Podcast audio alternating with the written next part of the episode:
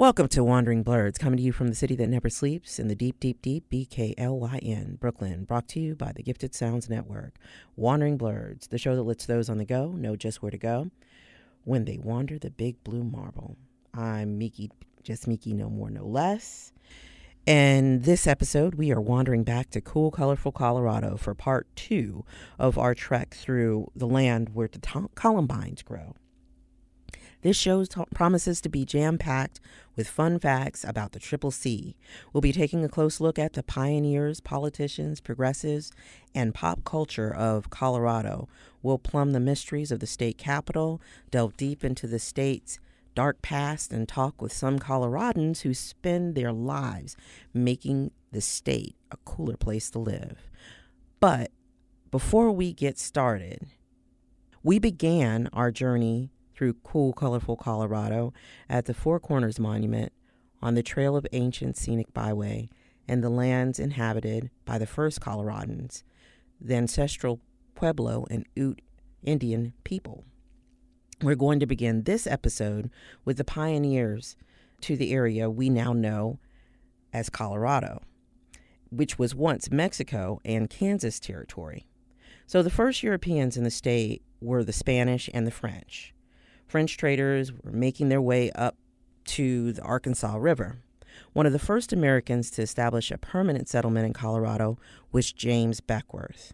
Now, Beckwourth was born James Beckwith in 1798 in Fredericksburg City, Virginia. He was the son of an Irish Anglo Revolutionary War officer and his mulatto slave. When Beckwith was eight, his father moved his mother and their 13 children to Missouri.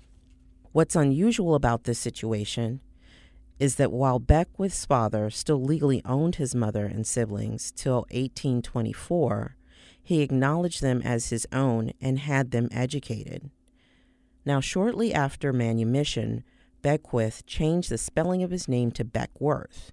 James worked as an apprentice to a blacksmith but he was unable to find work in St. Louis after that relationship ended, with color dynamics of the day being what they were, and racism being what it was, and actually, frankly, still is.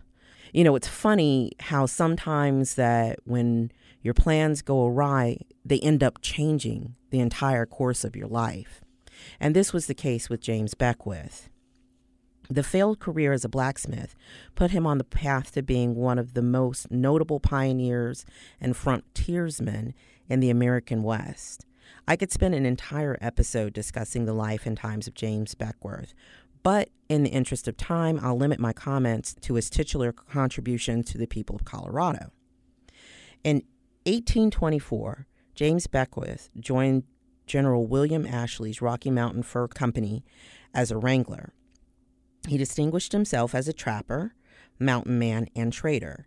He traded with the Cheyenne, the Crow, and the Blackfoot people. In 1837, Beckwith left the Rocky Mountain Fur Company to volunteer in the U.S. Army during the Seminole Indian Wars. On his return west in 1842, James and three partners built Fort El Pueblo, Beckwith established the trading post and store at the center of the fort, which became the focal point of what we now call the city of Pueblo. No rents were demanded from occupants of Fort Pueblo. Whiskey was often traded for beaver skins and in exchange for rent. He didn't stay in Pueblo for long. But what's interesting about that whole whiskey exchange is that Pueblo was not the only city west of the Mississippi in which whiskey was a pivotal part and a main part of the economy in the beginnings of the settlement. That is not unusual. And as we go forward, you'll hear a lot more about that. That's going to come up again and again as we talk about cities west of the Mississippi, but I digress. So, as I said, he didn't stay in Pueblo for very long. He eventually settled as a shopkeeper in Denver in 1859. James Beckwourth left an enduring legacy in Colorado. A reproduction of Fort El Pueblo now stands on the original site of the fort at 301 North Union Street in Pueblo, Colorado. It's the current home of the El Pueblo History Museum. He's also the namesake of the James P. Beckwourth Outdoor Education Center at 700 East 24th Avenue in Five Points, Denver, as well as the Beckwourth Outdoors Club. So, we talked about Five Points, the Harlem of the West, in our previous episode, and it's going to come up again in this episode. So, that's just the first of many references to that area because it was so key, particularly in communities of color in Colorado. But it should be noted that James Beckwourth wasn't the only colored cowboy. And you'll hear me use the term colored when it is historically correct for the period of time in which a person we're speaking about lived. It may not be your preferred term um, if you are a person of color, a person of African descent, but I think it's only respectful to refer to people in the terms that they would have identified with themselves. So that's just a little side note. Don't get all twisted. You know, we've gone by many names over the years. James Beckwourth wasn't the only colored cowboy on the frontier to make a name for himself in Colorado. Former slave Nate Love, the legendary Deadwood Dick, moved to Denver in 1889. He married his second wife there and took a job as a Pullman porter with the Denver and Rio Grande Railroad. That was an extremely prestigious job for black men around the country during that period of time, and I would say all the way up through the 40s. So, Pullman porters made a lot of money. They got to travel the country. It was a really big deal. And in fact, one of the social clubs that was in Five Points, Denver, was the Pullman Porters Club. Hollywood Hop, James A. Walker, and the Parker brothers of Cherry Creek were just a few of the thousands of colored cowboys who made their living in the cattle industry from 1865 to 1890. Colorado was home to Dearfield, about 30 miles southeast of Greeley in Weld County. It's now a ghost town, but it was once a thriving black mining and ranching town founded by Boulder entrepreneur Oliver T. Jackson. It was named Dearfield because the residents proclaimed that the fields were dear to them. So, Dear, D E A R, field. During its heyday in 1921, the net worth of the town was valued to be about a million dollars. And that's a million dollars flat, not adjusted for inflation. Think of Dearfield as the Rosewood of Colorado, but it wasn't destroyed by racism. No, it was decimated by economic hardship, which was caused by the Great Depression. The community went from a thriving town with 700 residents in 1910 to only 12 residents in 1940. Many families traveled to Five Points to work and make money to sustain their deer fields, but their efforts were ultimately unsuccessful. In 1998, our friends over at the Black American West Museum worked very hard to get the site registered as a Colorado landmark. Don't think for a minute that the men cornered the market on cowhand or frontier life. Denver socialite Miss Beatrice Boyer learned to rope, ride, wrangle, and break horses on her family's cattle ranch in Coaldale, Colorado. Her father, Bill Boyer, built his fortune managing a lime kiln and manganese mine in Wellsville, Colorado. The tradition of black cowgirls still continues in Colorado. One of the state's most notable blacktresses, Dr. Pam Grier, owns a small horse ranch a few hours outside of Denver where she cares for two rescue horses. Nina Amos of the Denver chapter of the Buffalo Soldiers Association comes from a long line of black cowgirls, and she continues that legacy by sharing the history of the only black female buffalo soldier at regular historical reenactments and events. James Beckwourth was not the only Fredericksburg, Virginia native to pioneer the Colorado Territory. Clara Brown, the first woman of African descent to settle in Colorado, was born a slave in Fredericksburg, Virginia, as well. Two years after Beckwourth, on January 1st, 1800. Like Beckwourth, Clara and her mother departed Fredericksburg when she was very young. However, this is the point where Clara Brown and James P. Beckwourth's lives go on wildly divergent paths. Clara and her mother are sold to a Kentucky tobacco farmer, Ambrose Smith. When she was 18, Clara married a fellow slave named Richard, and the two of them had four children together. Their familial life was cut short when her daughter Pauline drowned in 1833. Her life was further thrown into turmoil after the death of her owner two years later. Clara's husband and the remaining children were all placed on the auction block and sold to settle Ambrose Smith's estate. Clara was able to stay in contact with her eldest daughter, Margaret, until she died. However, her remaining family members were sold so many times that they were eventually lost to her. Clara's luck changed once more when she was 56.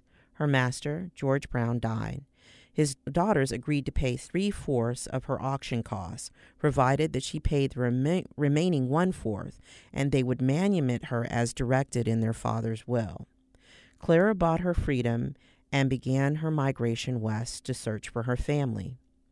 In 1858, Clara spent a year in Kansas searching for news of her family to no avail thinking that her daughter may have been one of the throngs of people headed west in the Pikes Peak gold rush, Clara secured a position as a cook and laundress in Wadsworth's May 1858 company.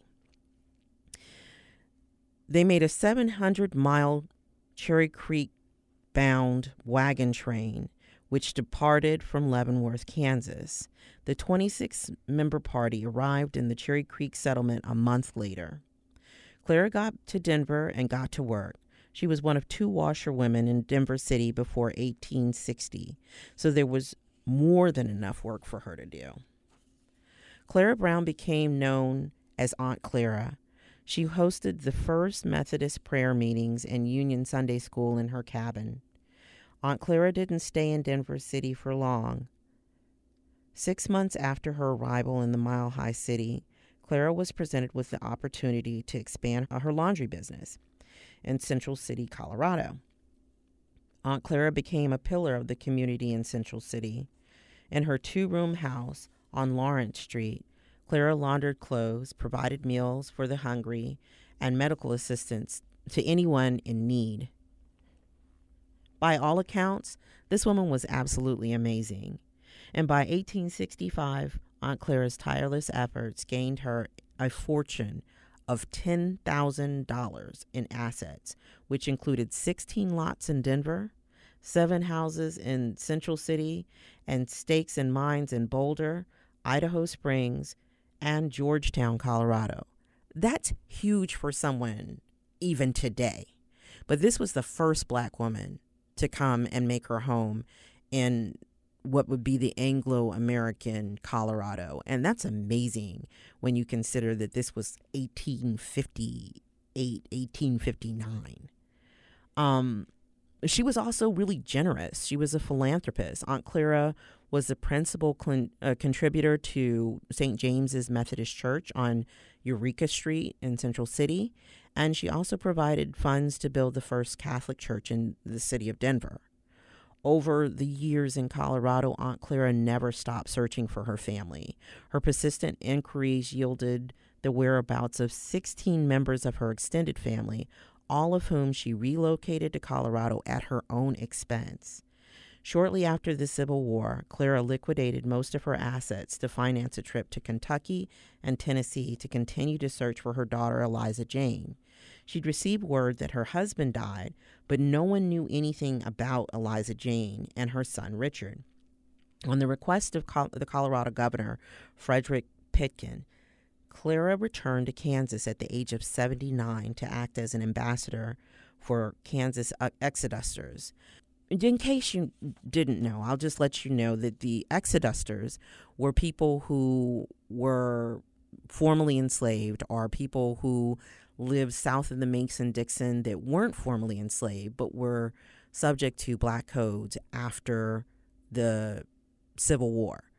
Um, and these were incredibly oppressive laws that sometimes forbade your, well, all the time, forbade your freedom of transportation. You couldn't just come and go as you pleased.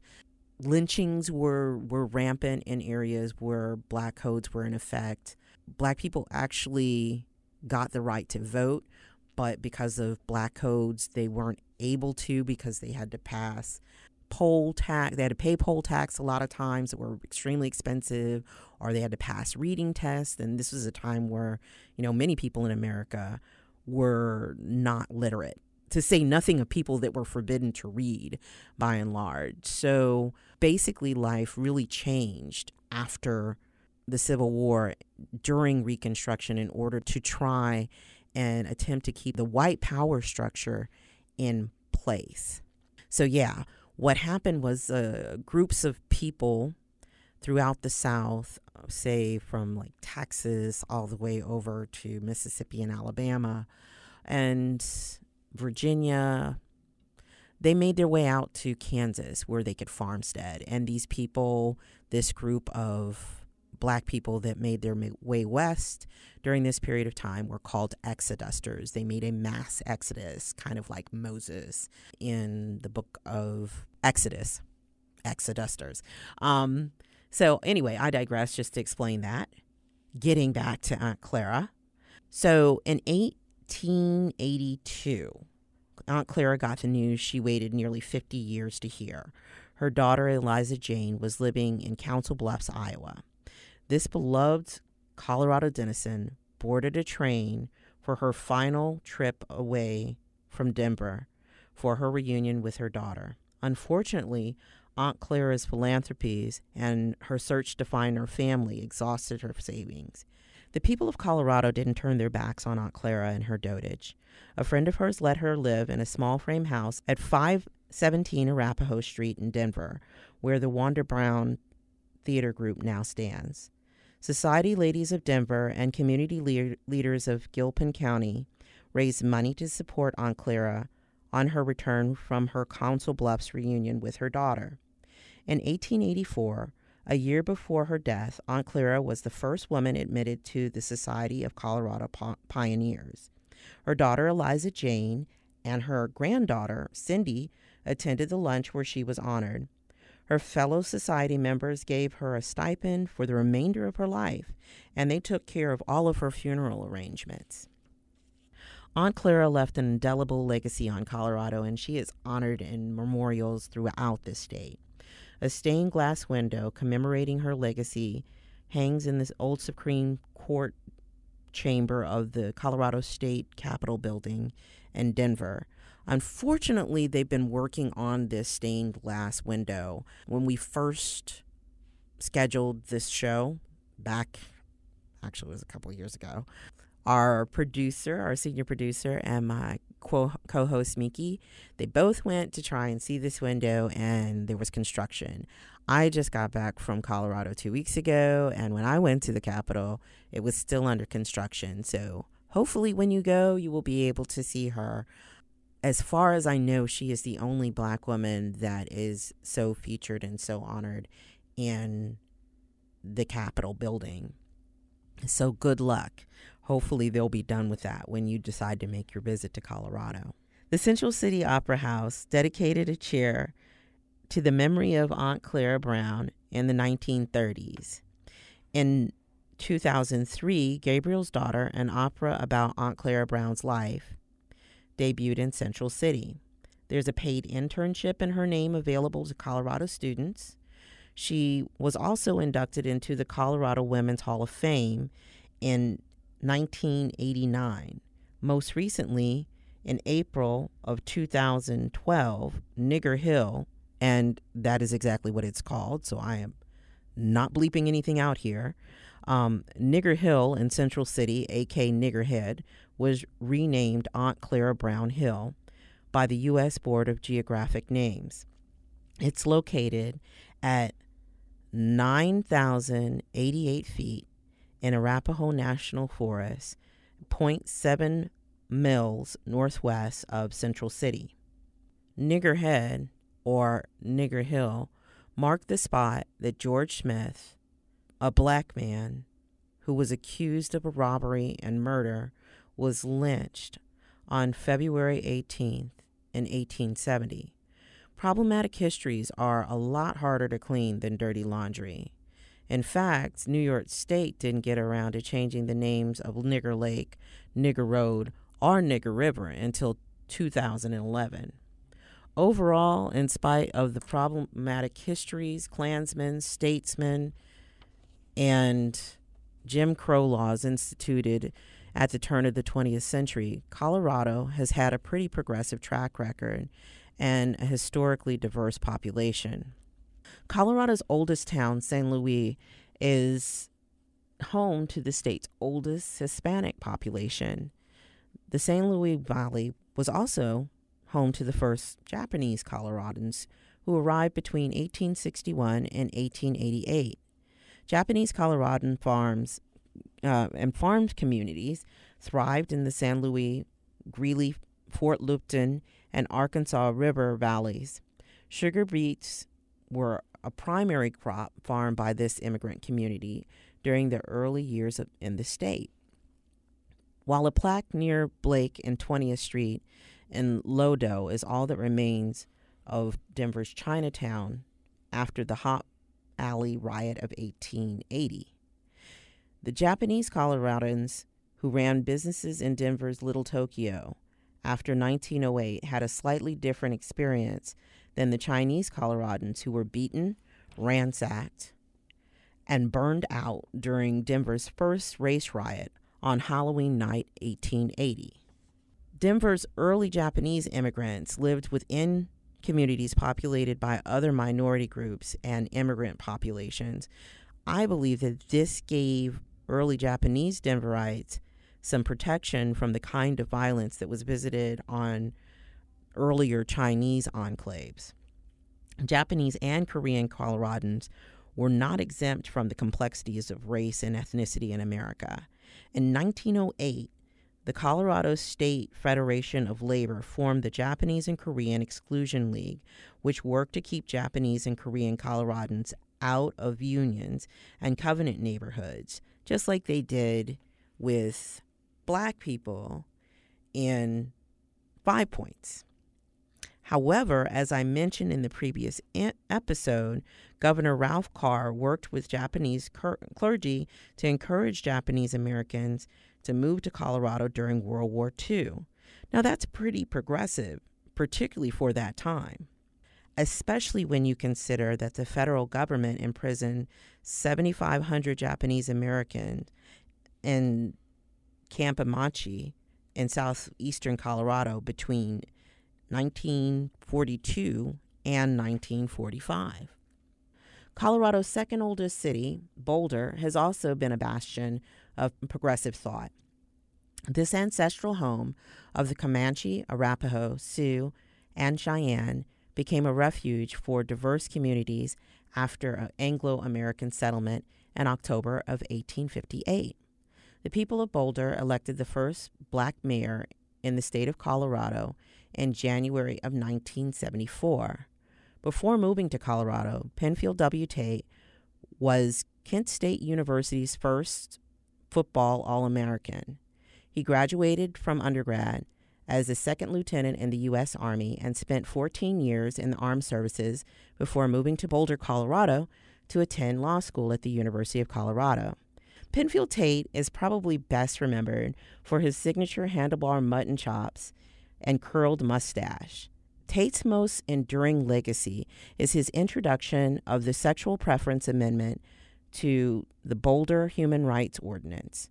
This amendment, passed by Boulder City Council a month before Tate became mayor in December of 1973, made it illegal to fire or deny employment to any qualified applicant based on sexual preference. This was the first legislation passed in Colorado that protected the civil rights of LGBT Coloradans. This legislation was not only progressive, but it may have been a little bit too progressive for Boulderites in 1974. Penfield Tate II was publicly jeered for his sexual preference amendment. He received hate mail and death threats. He narrowly escaped a voter recall before the end of his term of office. However, Tate maintained, quote, the most basic right this country offers is the right for its citizens to enjoy life, liberty, and the pursuit of happiness. I believe that every governmental body has an affirmative duty to ensure that it takes the necessary steps to provide this right to all of its citizens. End quote. Tate's convictions cost him his reelection bid, and some would say his political career. He never held another public office, although he remained civically active. The Boulder County clerk who issued married licenses to same sex couples during Tate's mayoral uh, administration is often recognized as striking the first blow for LGBT Coloradans, while Tate's role is mentioned as a footnote, if at all. The Pearl Street Mall in Boulder is also an enduring legacy of the Tate administration. His service on the board of directors for the Denver Metro Major League Baseball Stadium District is acknowledged on a plaque in Coors Stadium. Continuing the legacy of Uncle Penfield, I'm told there is a black spiritual retreat hosted in Colorado called Chrysalis, spelled with an X, which provides a safe space for gay men to get away and gather for spiritual healing and respite. Note, I said I'm told. Unfortunately, after my colleague here at the Gifted Sounds Network told me about this wonderful event in June, I wasn't able to find anything on the event. This is a little bit humbling for me as a journalist and historian because I'm usually able to find anything. I did see this event page once, so I know it's out there. The truth is out there. I just couldn't find it again. This event was just a little too awesome to go without saying or without mention.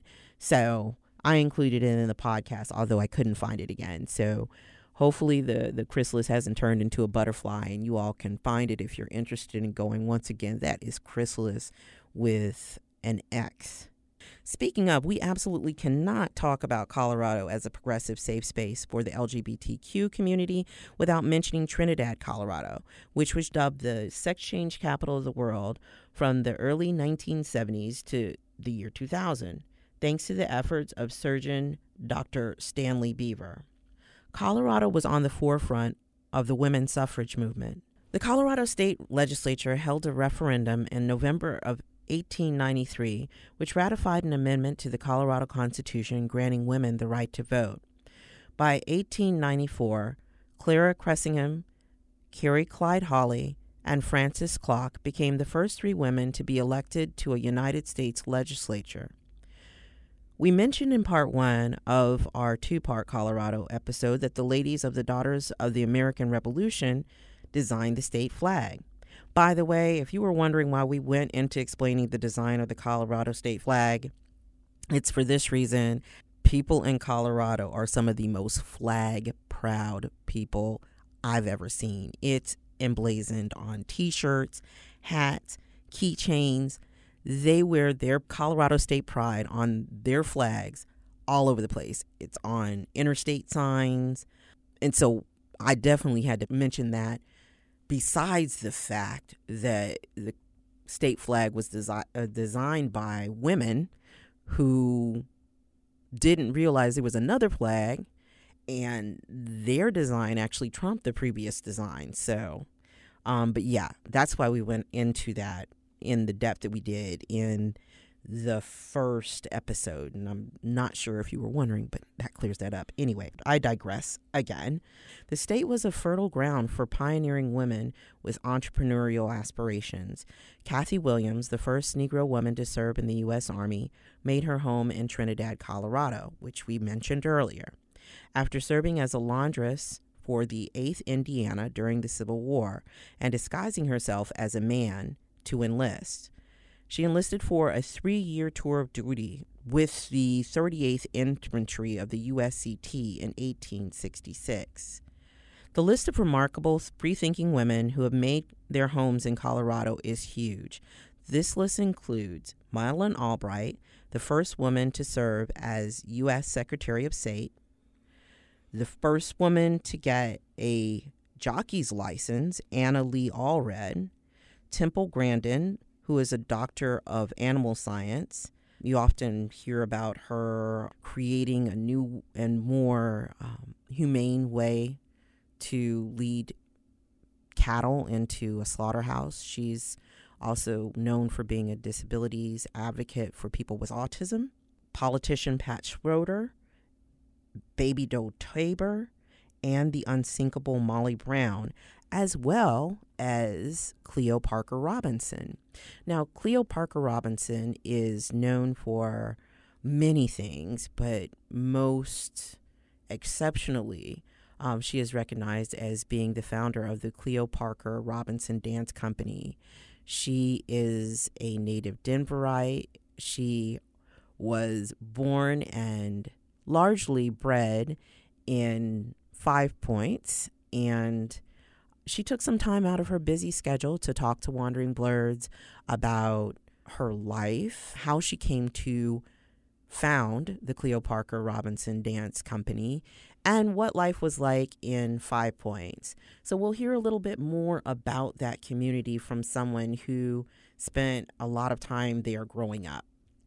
And um, yeah, without further ado, I'll let her tell you the rest. I am so glad to hear from you and so glad that you could do this. I definitely wanted to reach out to you um, for the Colorado episodes because we're doing a two parter. Probably mostly because I'm partial. uh, well, I got tickled that you were interested, but you have a you have a history of Colorado. Oh right? yeah. Oh yeah. And and I I'm not quite sure. Um, I know this much. I was like, I'm not sure if you taught my mother when she was in school at CU. Um, but oh, yeah. I know that you definitely that that my aunt Pat definitely worked with you um, for oh, a while. Gosh. Yeah, yeah.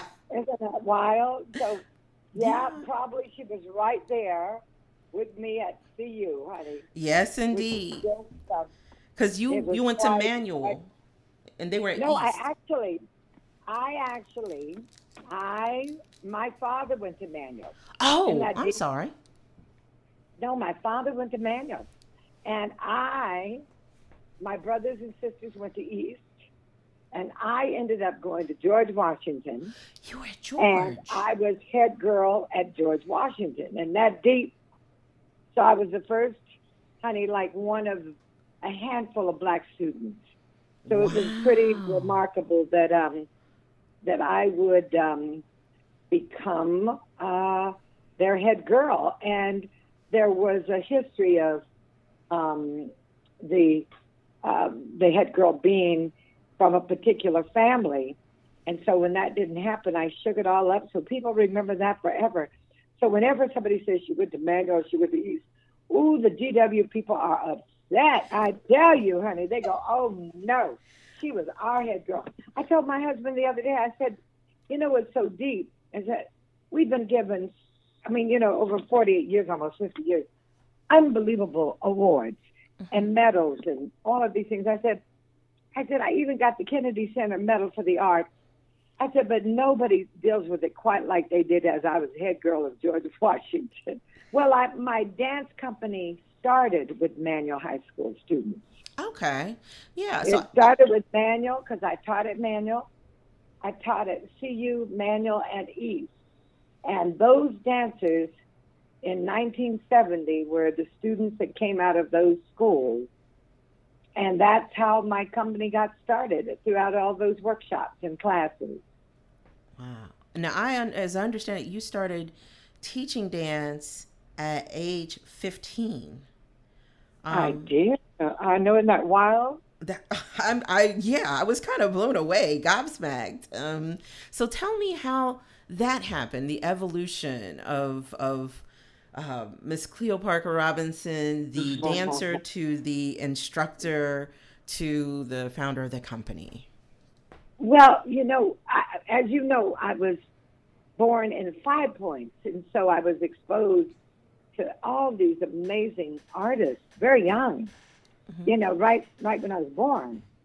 So I think just being around the energy of and the excellence and the richness of all of this um, certainly was in my spirit. Um, but of course, I didn't live in the Rossonian all those years. I, I was born in the Rossonian, but um, later lived at Kidder Curtis Park and Emerson and all over, but East Denver.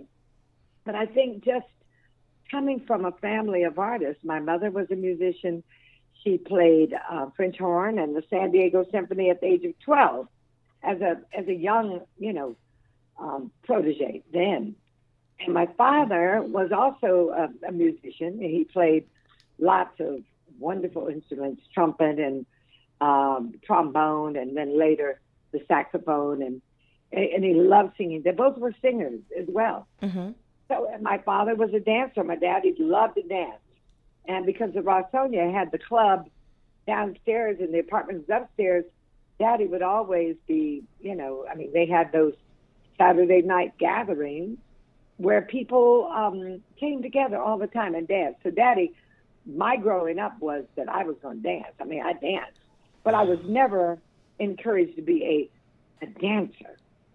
So, I think, um, you know, later on, as I was growing up, I just danced naturally. I mean, we just, that's what we did. I just think, you know, everybody danced. So, uh, when I was just trying to figure out what I wanted to do, and I was an athlete, so I had gone to the Junior Olympics, and I was a runner, and I threw the um, the discus, and I did all those kinds of things. Wow! And I played basketball, and so I was a yeah, I played volleyball, basketball, soccer. I did all those things. So I was a physical child. I loved to move, but I loved music, and I and I danced all the time. But in junior high and middle school, I started taking classes with a wonderful teacher, uh, Pauline, Paula, Pauline Holmes.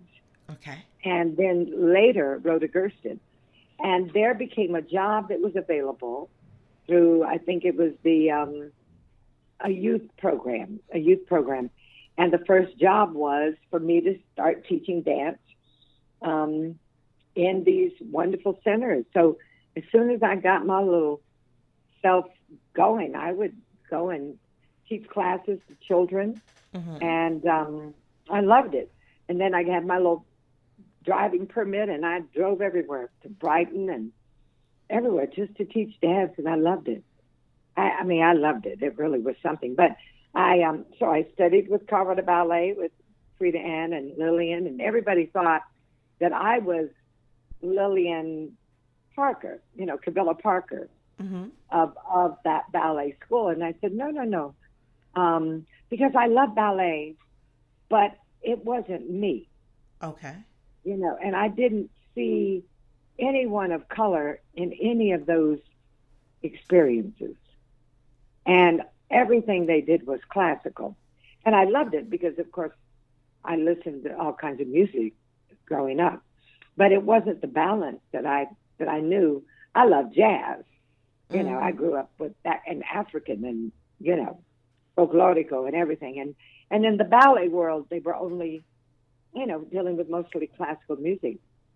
So I think just growing up in the spirit of it mm-hmm. uh, was great. You know, but I, my story about growing up in Dallas, Texas, uh, kind of guided that as well. We've heard a lot about that Denver, Texas connection. Um, mm. Large amounts of uh, large numbers of of Denverites, particularly Black Denverites, coming from Texas and really kind of leaving their stamp on the city. Um, so you know, it's it's interesting because you're yet another Denverite who comes from that kind of tradition, um, and that it's been going on for like over a hundred years. Oh yeah, yeah. Well, you know, my grandparents. Well, let me go back to my my mother. It was from San Diego, mm-hmm. um, but my father was from Texarkana, Arkansas. Oh, okay. And his his parents then were on that Texas Arkansas border. So that's where his family's from, Texarkana, you know. Mm-hmm. And so when I was about 10, uh, I went to live with my family in Dallas, Texas. Okay. And that was quite, quite a, um, a milestone in my life. It changed it tremendously. Um, mostly because it was really segregated, much more than Denver. Denver was segregated as well. But like I said, the Rossonian was a club that, even though it was in a segregated district, it people came from everywhere to hear the jazz. So Mm. it was probably the only hotel where blacks could live, but also where white people came to hear it, hear great music by you know everybody, Billie Mhm. Holiday, and Bessie Smith, and Jimmy Smith, everybody. You know, everybody played there. Duke Ellington, Cab Calloway. Yes, So- indeed. Growing up there, people would come and somehow broke the Jim Crow laws by being there. And then they would go back to their neighborhoods, you know, Right. most of the time. So going to Dallas where that that did not exist. It was totally segregated where I lived. So, you know, living with my grandparents who were black and my mother who was white, that was one of the most traumatic experiences I've ever had. And I almost died of um, heart failure, kidney failure and heart failure. So I lived in a hospital there. So that that began my my movement journey Mm. because I think when the doctor said um, that I would never be normal, that I would have to be bedridden all my life, somehow, you know, you get a contract with the Creator, and it was sort of like, well, if that's going to be the condition, I might as well not be here. So I knew that if I was going to live, I had to move. Mm. That was just the way. That's the way that was in my spirit, you know. And and I was only. I mean, I was only eleven or twelve, and then we moved to Denver, back to Denver, Mhm. and um, I was every. I was fortunate to um, start working right at in the Bonfils Theater, and I began to sing and dance and do musicals, and that's where my my my movement career, where and I was with people who were Miss America and all kinds of folks, Mhm. uh, great great artists that came out of the Bonfils Theater, but it was segregated. It was segregated at that time. I didn't know that. So, oh yeah, only uh, people of color went through the back door. wow. So that was a um, that was a that was sort of a deep time for me. So uh, uh, from growing up, being born at the Rossonian, then moving to Dallas and having that traumatic experience, and then coming back to Denver and being integrated into a a world of the arts in a way that was just phenomenal. Um, was quite quite a quite a journey, quite a journey yes, indeed. what I love is that I was, you know, I choreographed a lot and worked.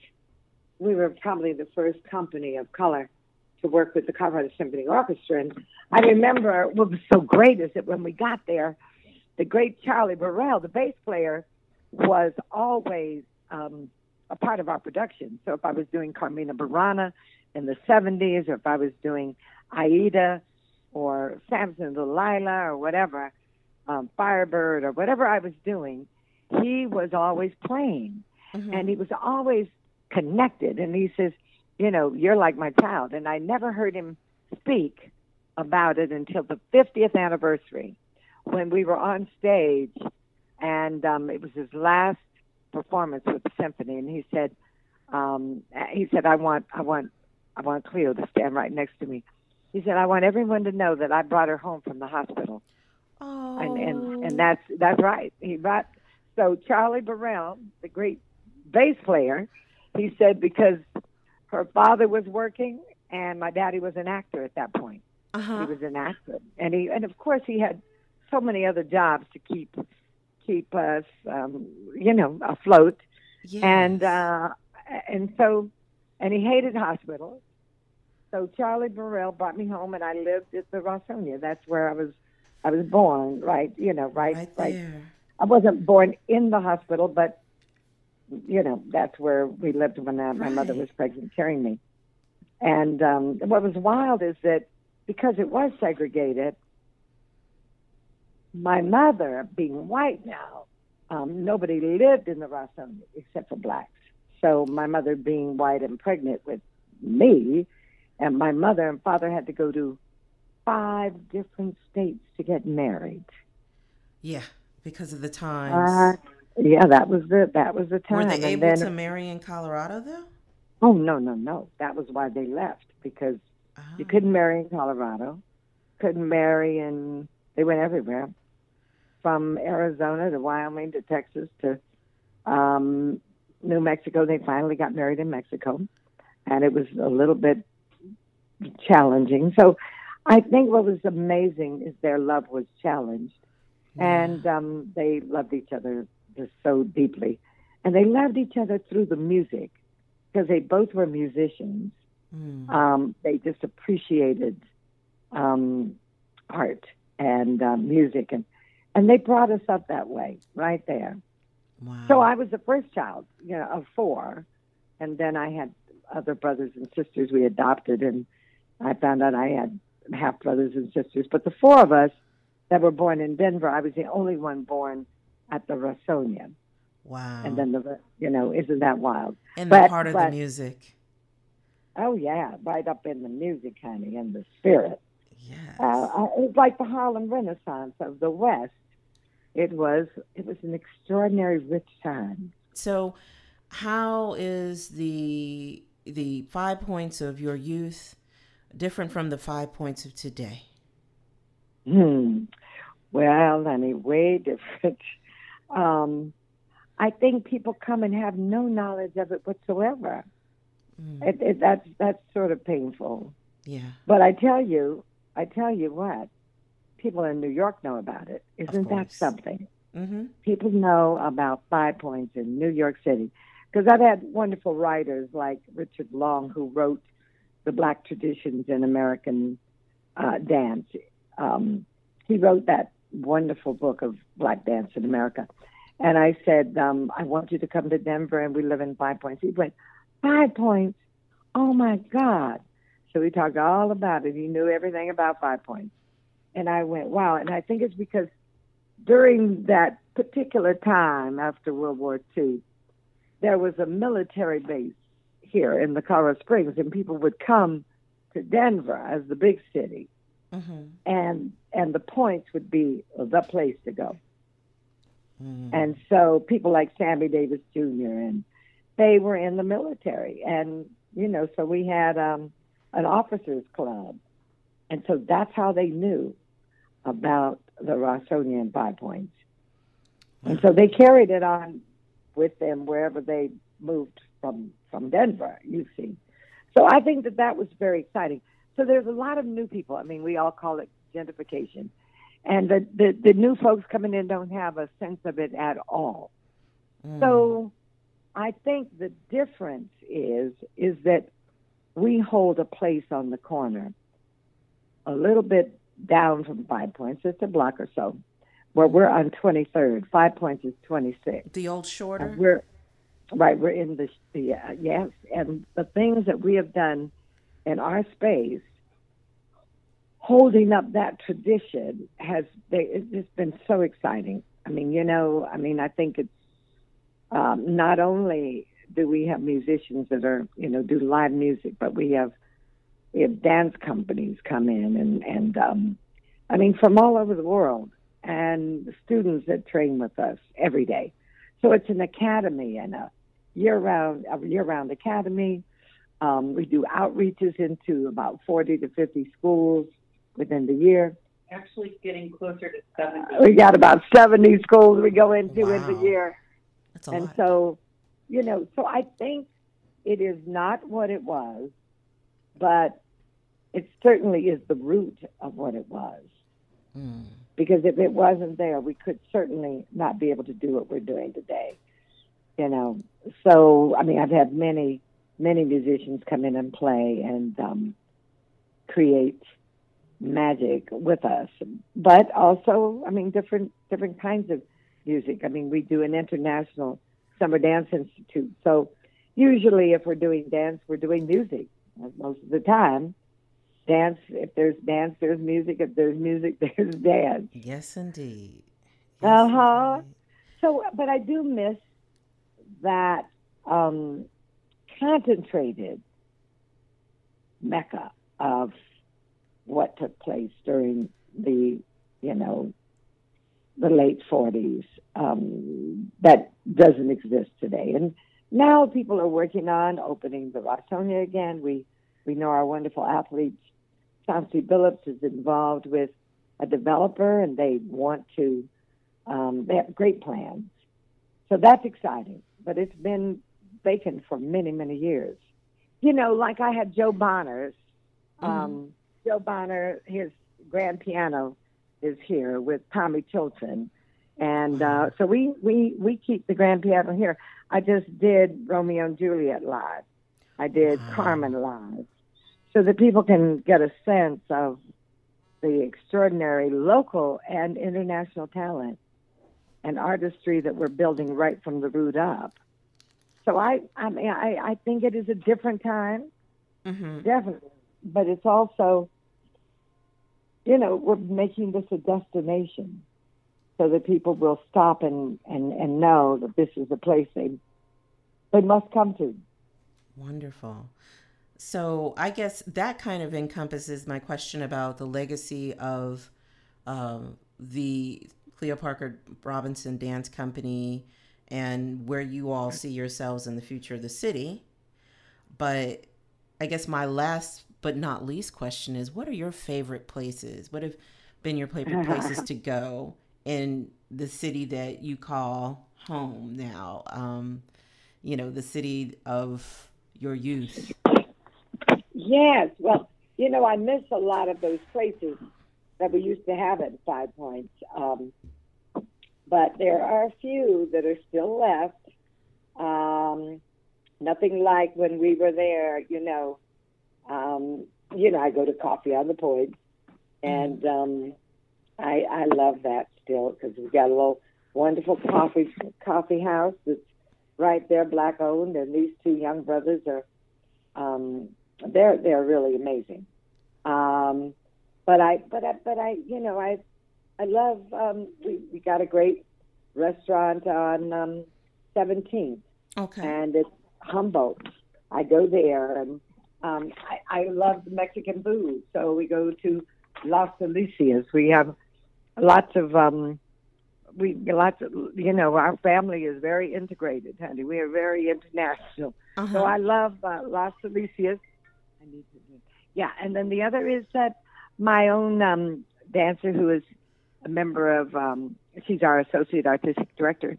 She owns a restaurant called Intersection, and they have wonderful breakfast um, all, and they serve all the way till two, and that's in Northfield, so it's not in this area. But I always love going there because it's a it's a great place, and we've got just one. I mean, Lodo, everything Rhino. It's just so much is changing all of the time.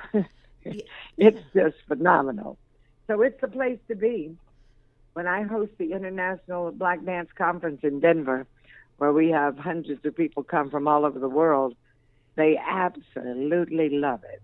So and when is so, that? Well, I've been hosting it for 30 years.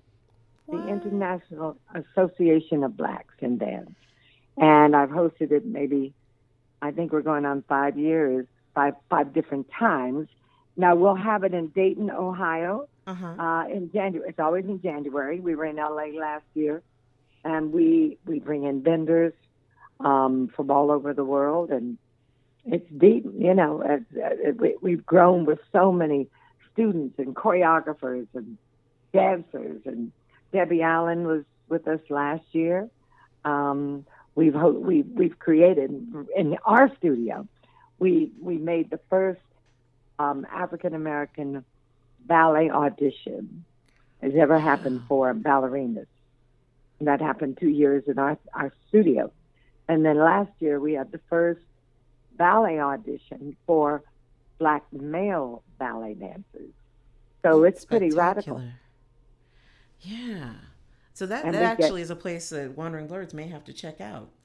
Um, oh yes, we have hundreds, hundreds of people come in and audition for our summer programs because we all offer summer programs um, with extraordinary artists, and so ours is international, and it's been great. I mean, we get hip hop artists and African dancers like Baba Chuck Davis, and you know, we honored Donald McKayle, who just passed, who was the first black choreographer on Broadway. Um, you know, the, this is the education that our culture brings, and oftentimes doesn't get um, doesn't get carried. That legacy doesn't continue in most of the schools anymore. So just everything we do, we try to make sure that we integrate it into our education program. Yes, that's wonderful. So now we're doing Dancing with the Denver Stars, and we have the governor performing with us August 25th. Wow. That's so deep. And the mayor, the mayor has been a great supporter. And um, so this is how we combine um, our, our civic leaders with our artists and um, really make sure make sure that um, we've got this kind of understanding of how we all contribute to um, to a to a great community. You know, mm-hmm. I think I think we're doing some because it is Denver. It's not. It isn't as uh, conservative as many many um, communities. I think we're able to do a lot of things. So Cleo Parker Robinson is just one of the many dynamic modern women um, to grace Colorado. Um, Col- Colorado women have just really they make their their way in this world as as kind of forward thinkers and innovators. In 2009, former Navy Lieutenant Wanda James became the first and to date the only black woman in Colorado to own a marijuana dispensary. Both Wanda and her husband are restaurateurs so her dispensary, Simply Pure, offers a unique selection of cannabis edibles in addition to marijuana.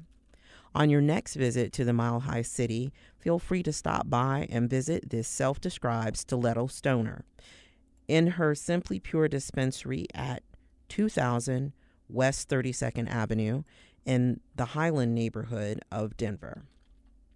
If you've got the munchies after, feel free to wander one block north to James Purple Place of Neo Southern Cuisine. That's Jezebel's at 3301 Tejon Street. Now, it's not a paid promotion, but I thought you might want to uh, sample the the wares and the fare of uh, this particular Colorado black female pioneer.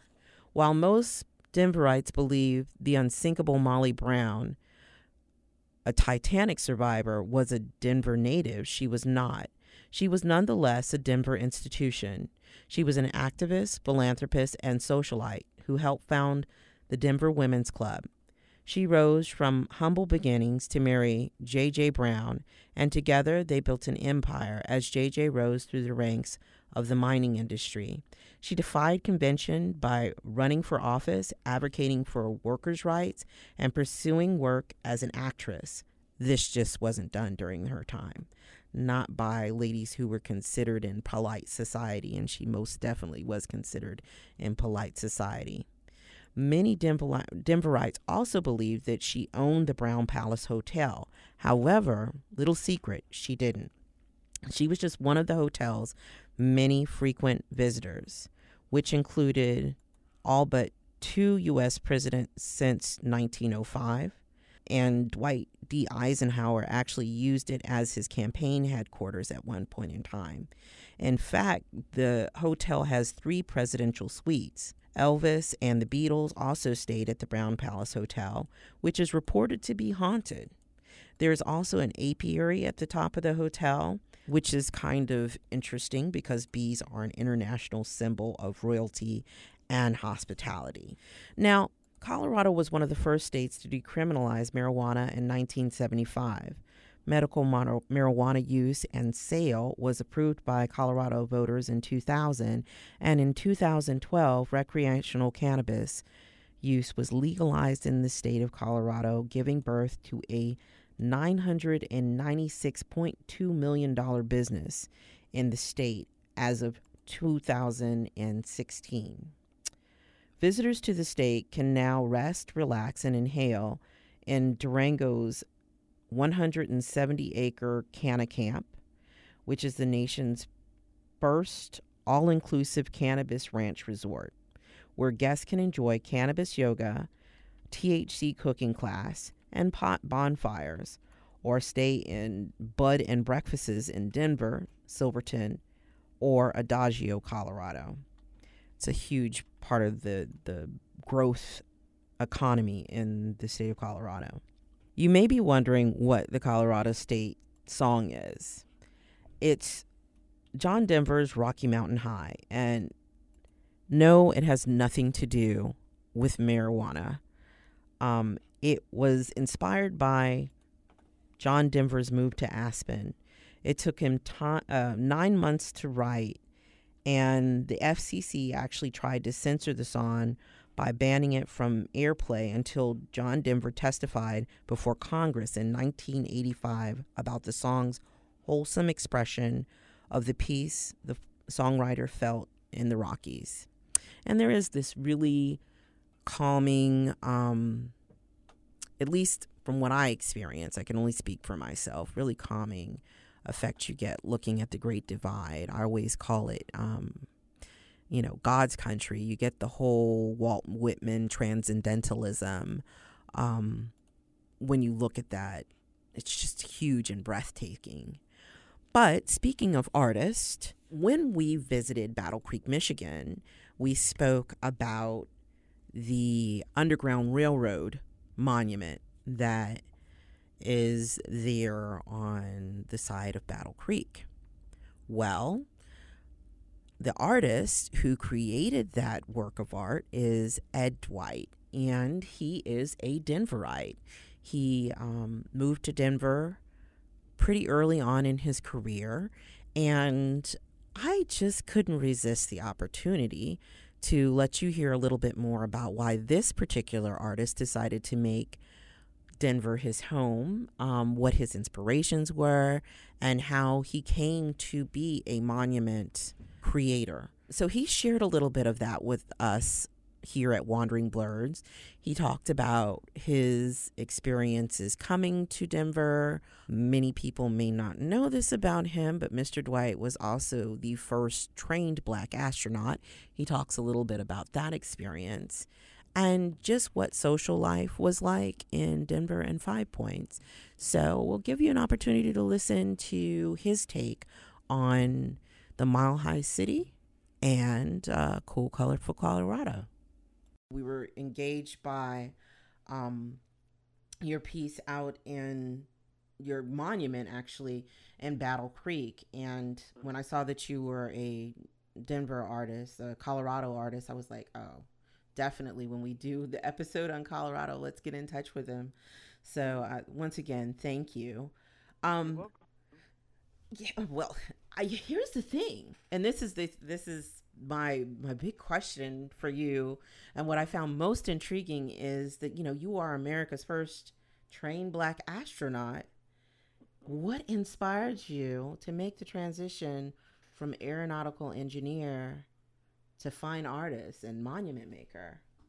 Uh, well, that's an interesting story. I don't know whether you have enough time for it, but I'll, I'll, I'll make it. I'll make it quick. No, I, I I started doing art before I could walk, and I I uh, I, I uh, did art all through. I was a class artist, I was a school artist, all through elementary and high school, and opened up a sign shop when I was 14. And I had uh, lived uh, from Kansas City, Kansas, and I had all the churches and uh, and the stores all all doing doing business and doing their signs. And I, and out of high school, I had uh, uh, I had won the first three ribbons in the Kansas State um, uh, uh, art, you know, uh, you know, all painting contest uh, for the whole state of Kansas. I had won the first three ribbons, and and uh, and so some uh, mentors of mine took that information to the Kansas City Art Institute, and I got a degree. I mean, I was offered uh, a scholarship at Kansas City Art Institute, you know, based mm. on, uh, on you know, and that, everything was going fine, and I was going to go to art school, and my my dad sits sits me down and said, "What are you going to do for real?" And, and I said, "I'm going to be an artist for real." And he said, "No, you're not." Uh, and he said, I'm not going to take care of you the rest of your life, and you're going to engineering school. And I, I, I thought him in a train engineer, you know, like mm-hmm. driving a train. Right. And I said, I said, I don't want to drive any train, dude. What's I mean, what's going on with that? He said, What are you talking about? He said, you know, and, and you know, and I said, You're going to, you're going to be an engineer. Just so, so take it out, forget about it.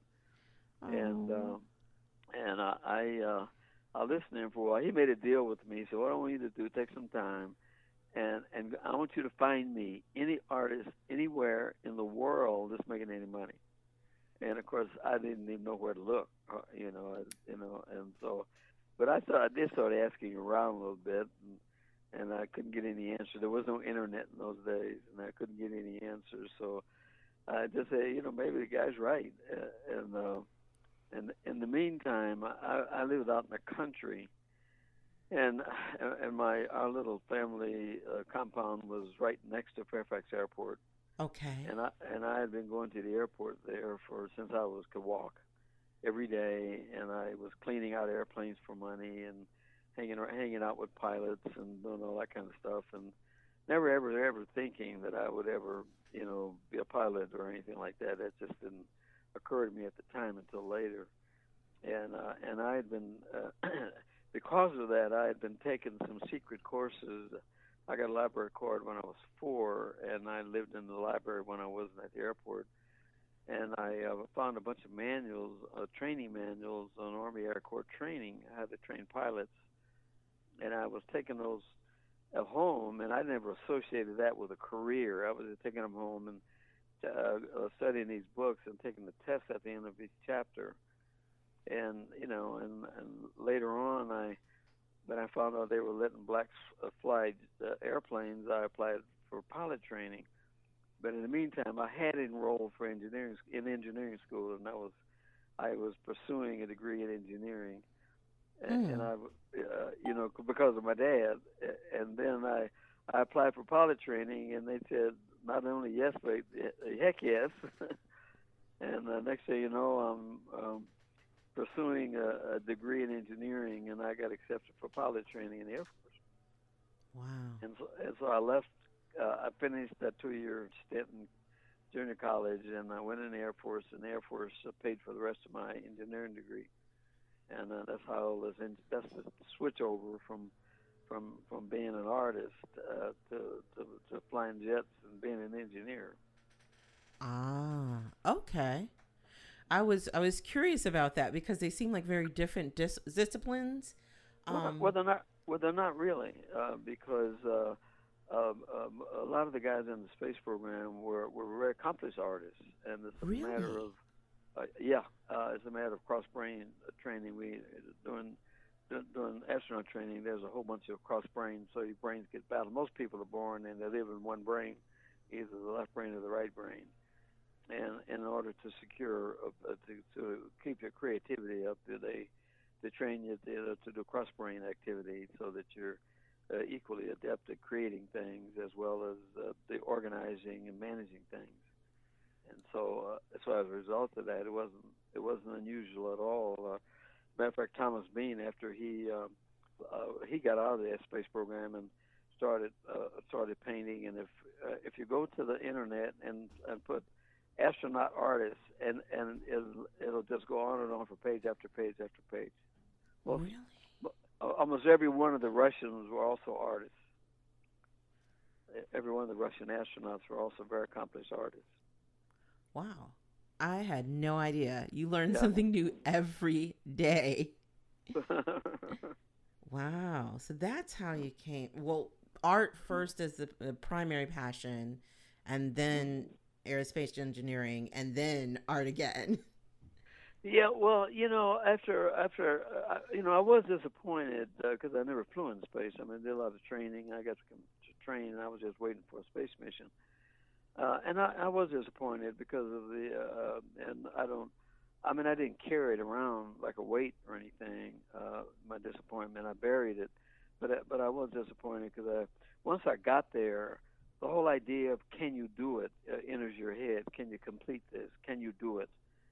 And mm-hmm. and and if the mountain was so high that I, after I got out of the, ba- you know, the kind of the basic training of astronaut stuff I mean, you know, would I be scared to death to get on the end of a rocket and go into space? And the answer was no, uh, because once you're trained, uh, then you think, and then okay, I'm trained, I can do this, and then once you get to the point where you know you can do something and can excel at it, uh, then that's where the disappointment comes in if you can't if you can't get it done because of political reasons, and that's what happened to me. It was all political. Yeah. I was I was there too early. You're ahead of your time. Yes. Uh-huh. Yeah. So you're a native Kansan. Yeah. What was it? I noticed that there are even the people who traveled from Leavenworth to mm-hmm. what was St. Charles to mm-hmm. found Denver as a city came from yeah. Kansas. There's a lot of Kansas right. to Colorado. like literally even my family Kansas to Colorado. What uh-huh. made you come to Colorado and call at your home? Well, you know, uh, they with my I first came to Colorado in 1951, and in the process of the Air Force uh, giving me a test to see whether I could go be a pilot, in 1951, when I was in college, they sent me to Denver, mm. uh, to uh, to Lowry Air Force Base, which was the testing center for the Air Force and and I'm from Kansas, and and and the, we got in at night at nine o'clock at night on the train. They took us out to these barracks with the Lowry Air Force Base. I was on the second floor of these barracks, and I got up the next day, and I saw my first mountain. I didn't know they, I, I didn't know they made mountains. yes, indeed. I looked out and said, "What in the world? You got to be kidding me!" so and so I couldn't wait to the, the and from a distance they don't look so high until you get in them, right? Oh yeah. Yeah, and and then um, and, and I and, and my buddy, my uh, my fellow black pilot that went through training all the way with me, Bobby Shelton, was from Denver. Mm-hmm. And so uh, all between every training and all our vacations, I always had a car because I bought my first car at, when I was 14 years old. So uh, in in the train you can't have a car, but when you get to be upper class, you can have a car. And and and we were traveling all over the country, going through training, and and I'd have I'd take him to Denver 1st mm-hmm. no matter where we were, and drop him off, and then I'd go back to Denver and pick him up. In the meantime, we would go up in the mountains and climb Mount Evans and and do all these things like that, you know, and and uh, so. uh and so I I kind of fell in love with Denver, and then when I got out, of the military, uh, uh, uh, Denver was the place I wanted to go because I uh, I was skiing and uh, and all that kind of stuff. I had learned how to ski, and so I said, you know, this is it.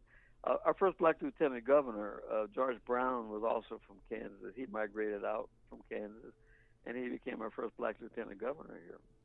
Yeah, there's definitely there's a long history. Mm-hmm. I was mm-hmm. surprised to discover in just doing research not only for the show but prior to the show about mm-hmm. you know what was it that drew people there particularly right. this large and thriving black community we weren't the only community of color there but like uh-huh. what made them come there there's um, a deep connection of people coming from a georgia and well, or I should say maybe B Georgia, but yeah, Georgia and Kansas, large groups right. of people uh-huh. coming and settling well, and, in and, Denver. And, and, you know, in Texas as well. But uh, funny, it's funny you should say that because uh, uh, I got into art when I was 42 years old. I, I had moved to Denver. I had five big businesses here. I had one of the largest construct, one of the larger construction companies here.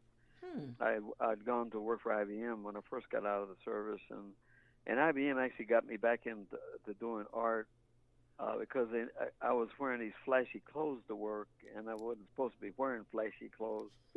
and I was on, I was only black in, in the marketing department there, and and, and I was in, you know, with my background in engineering, I was systems engineer and marketer. And uh, and they called me in, but my boss called me in and said, "You're wearing all these fancy clothes, which we don't like, by the way, but you know you look like you have a sense of color." Hmm. Uh, so we want you to decorate our building. We just bought a new building, and we want you to decorate it. And he said, "We're not going to pay you any more money, but you you get it done, uh, and you pick out the carpet and the, and the walls and whatever you know." And so I, I took it on as a side deal. And then at the end of this, they wanted some art in it. And I went out and I kept bringing this art in from all these galleries around in far away Chicago and Texas and they kept turning it down. No. So I got to I got together with my kids, and I drew down 200 of IBM's manuals, and me and my kids sat down and made uh, 30 huge collages with IBM's uh, with IBM's brochures, and I painted these uh, painting fields and and their and and their uh, what IBM did came through the painting. And I framed them and took them down there, and they says, "Oh my God, this is what we're looking for." That's So- awesome. That's fantastic. Actually, I'm really impressed. it's kind of crazy, but it's, that's what I did. But I mean, but to go to your other point, when uh, when George got to be the first black lieutenant governor, uh, he uh, I wasn't doing figurative art. I was doing uh, abstract art. Okay. And uh, George commissioned. He said, "Well, I want you to do a sculpture of me that's going into the Capitol building." And I said, "George, I don't model. I just weld things together." And he says, "You you're gonna go down." He said, "You're going to be one of the greatest sculptors that ever lived." Uh, and, and so you got to stop what you're doing.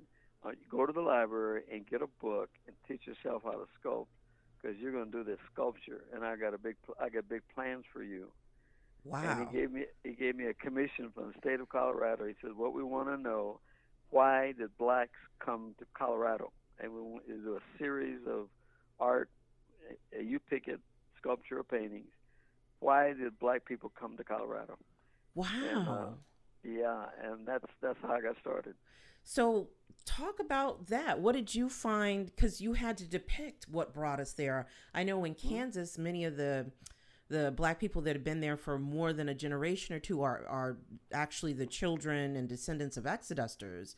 You know, who came because of, of course, Mm-hmm. Right. burning Kansas, it being a free state, and you know that idea getting basically ingrained and ensconced in the the hearts and minds of you know people who were living in reconstruction and instead of going Right. with a great migration up to the northeast you know Right. these people left before and they became exodusters so what was it that you found about blacks coming to colorado Well, you know, it it turns out that uh, uh, you know, you know, you know, you know, Denver was a frontier state, uh, obviously, uh, and it was uh, because it was a free state. Uh, it attracted a lot of escaped slaves. Uh, Barney Ford, one of our, one of our most renowned, came here on the Underground Railroad. His dad was white, and Barney Ford built the first high-rise building in downtown Denver. He became wealthy. Uh, it started out he had a barber shop, and he Mhm. started out uh, uh, uh, doing a, a, a tonsorial, they called it, for for miners in the mountains. And so he stopped taking money from them and wanted shares in their in their mines. He became very wealthy. He built a, a huge mansion in in in, in, uh, in Cheeseman Park here. And Clara Brown came here way back in the 1830s. Um, her family was from Virginia. They got sold. Uh, they shipped them to St. Louis. They got sold. Her family was broken up. She got to be a cook on a wagon train, and she ended up here. Did the same thing he did. to move to Central City and started washing these guys' clothes, the miners' clothes. yeah she And was in that first leavenworth party she's actually a part of a big part of our second part b of the Right. episode Right. Yeah. And and so anyway, I uh, built. I mean, I, I went through the whole thing. Uh, uh, uh, but Jim Beckwourth. I, I, I, Mhm. went- I went through the Black Jockeys. I went through uh, the Black Cowboys. I, I went through every possible uh, deal because we had a, we had a black town that's just north of Boulder. There, there was. Uh, wh- wh- which uh, kind of was a, the center part of the of the black cowboy, black rodeos uh, system here in Colorado uh, our, our, our, our, our in, uh, in Boulder County, our our first uh, sheriff, uh, black sheriff, was there from from the South. So it went on. It, it I started out. They commissioned me to do a few. I ended up with 70 bronzes in that in that in that whole series. That uh, Park Service. We traveled all around the country for about five years with it. Wow. And I'm impressed. yeah, and it- so I was anyway. I I I, I covered everything. Everybody did. Uh, uh, uh, uh, uh, Mary Fields. She was a black woman, big, large black woman, carried a rifle all the time, and you know, you know, and, and she was a shotgun on stagecoaches. Uh, you know, that protected the skate, stagecoaches from the Indians and rustlers and stuff. You know, That's so awesome. it, it it it went on forever. That's I ended up I, I ended up going to DU. I stopped what I was doing. I took what what George asked me to do, and I found out uh, after I started doing these sculptures, I didn't know, really know anything about art. And, and and I took his word. I was I was had five companies at the time. George asked me to do this, mm-hmm. and so I stopped every. I sold everything. I had five restaurants. I sold everything, and I went at the age of 42. I went back to college and got a degree in sculpture. Inspiring.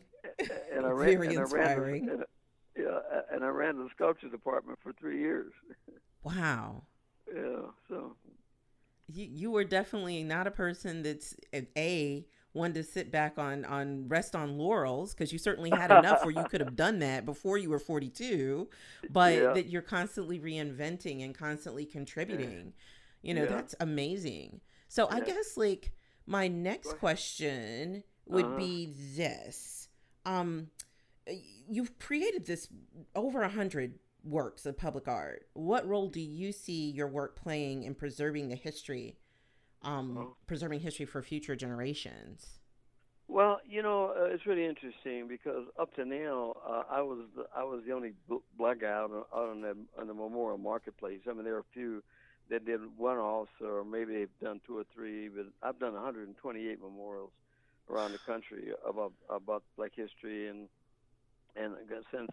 Uh, you know, because uh, you know, I didn't know I, I was George uh, got me into black. I, uh, before when I was 42 years old, and I started talking to George, our first lieutenant governor, I was I thought I was a white boy walking around with brown skin, and and because he he asked me he told me all these stories about black history and stuff, and I and I didn't know what the heck he was talking about. I went to white schools all the way through, right so I had no idea what he was talking about. And I'm 42, and he asked me had I ever heard of Harriet Tubman, and I said no. What is she? Who is she? What does she do?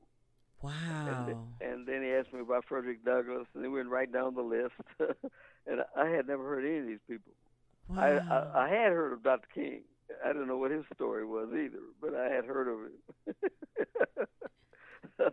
and so I had to learn all this stuff from. Uh, uh, and so George got me 16 books on slavery and all these wonderful things that black people have done. He made me.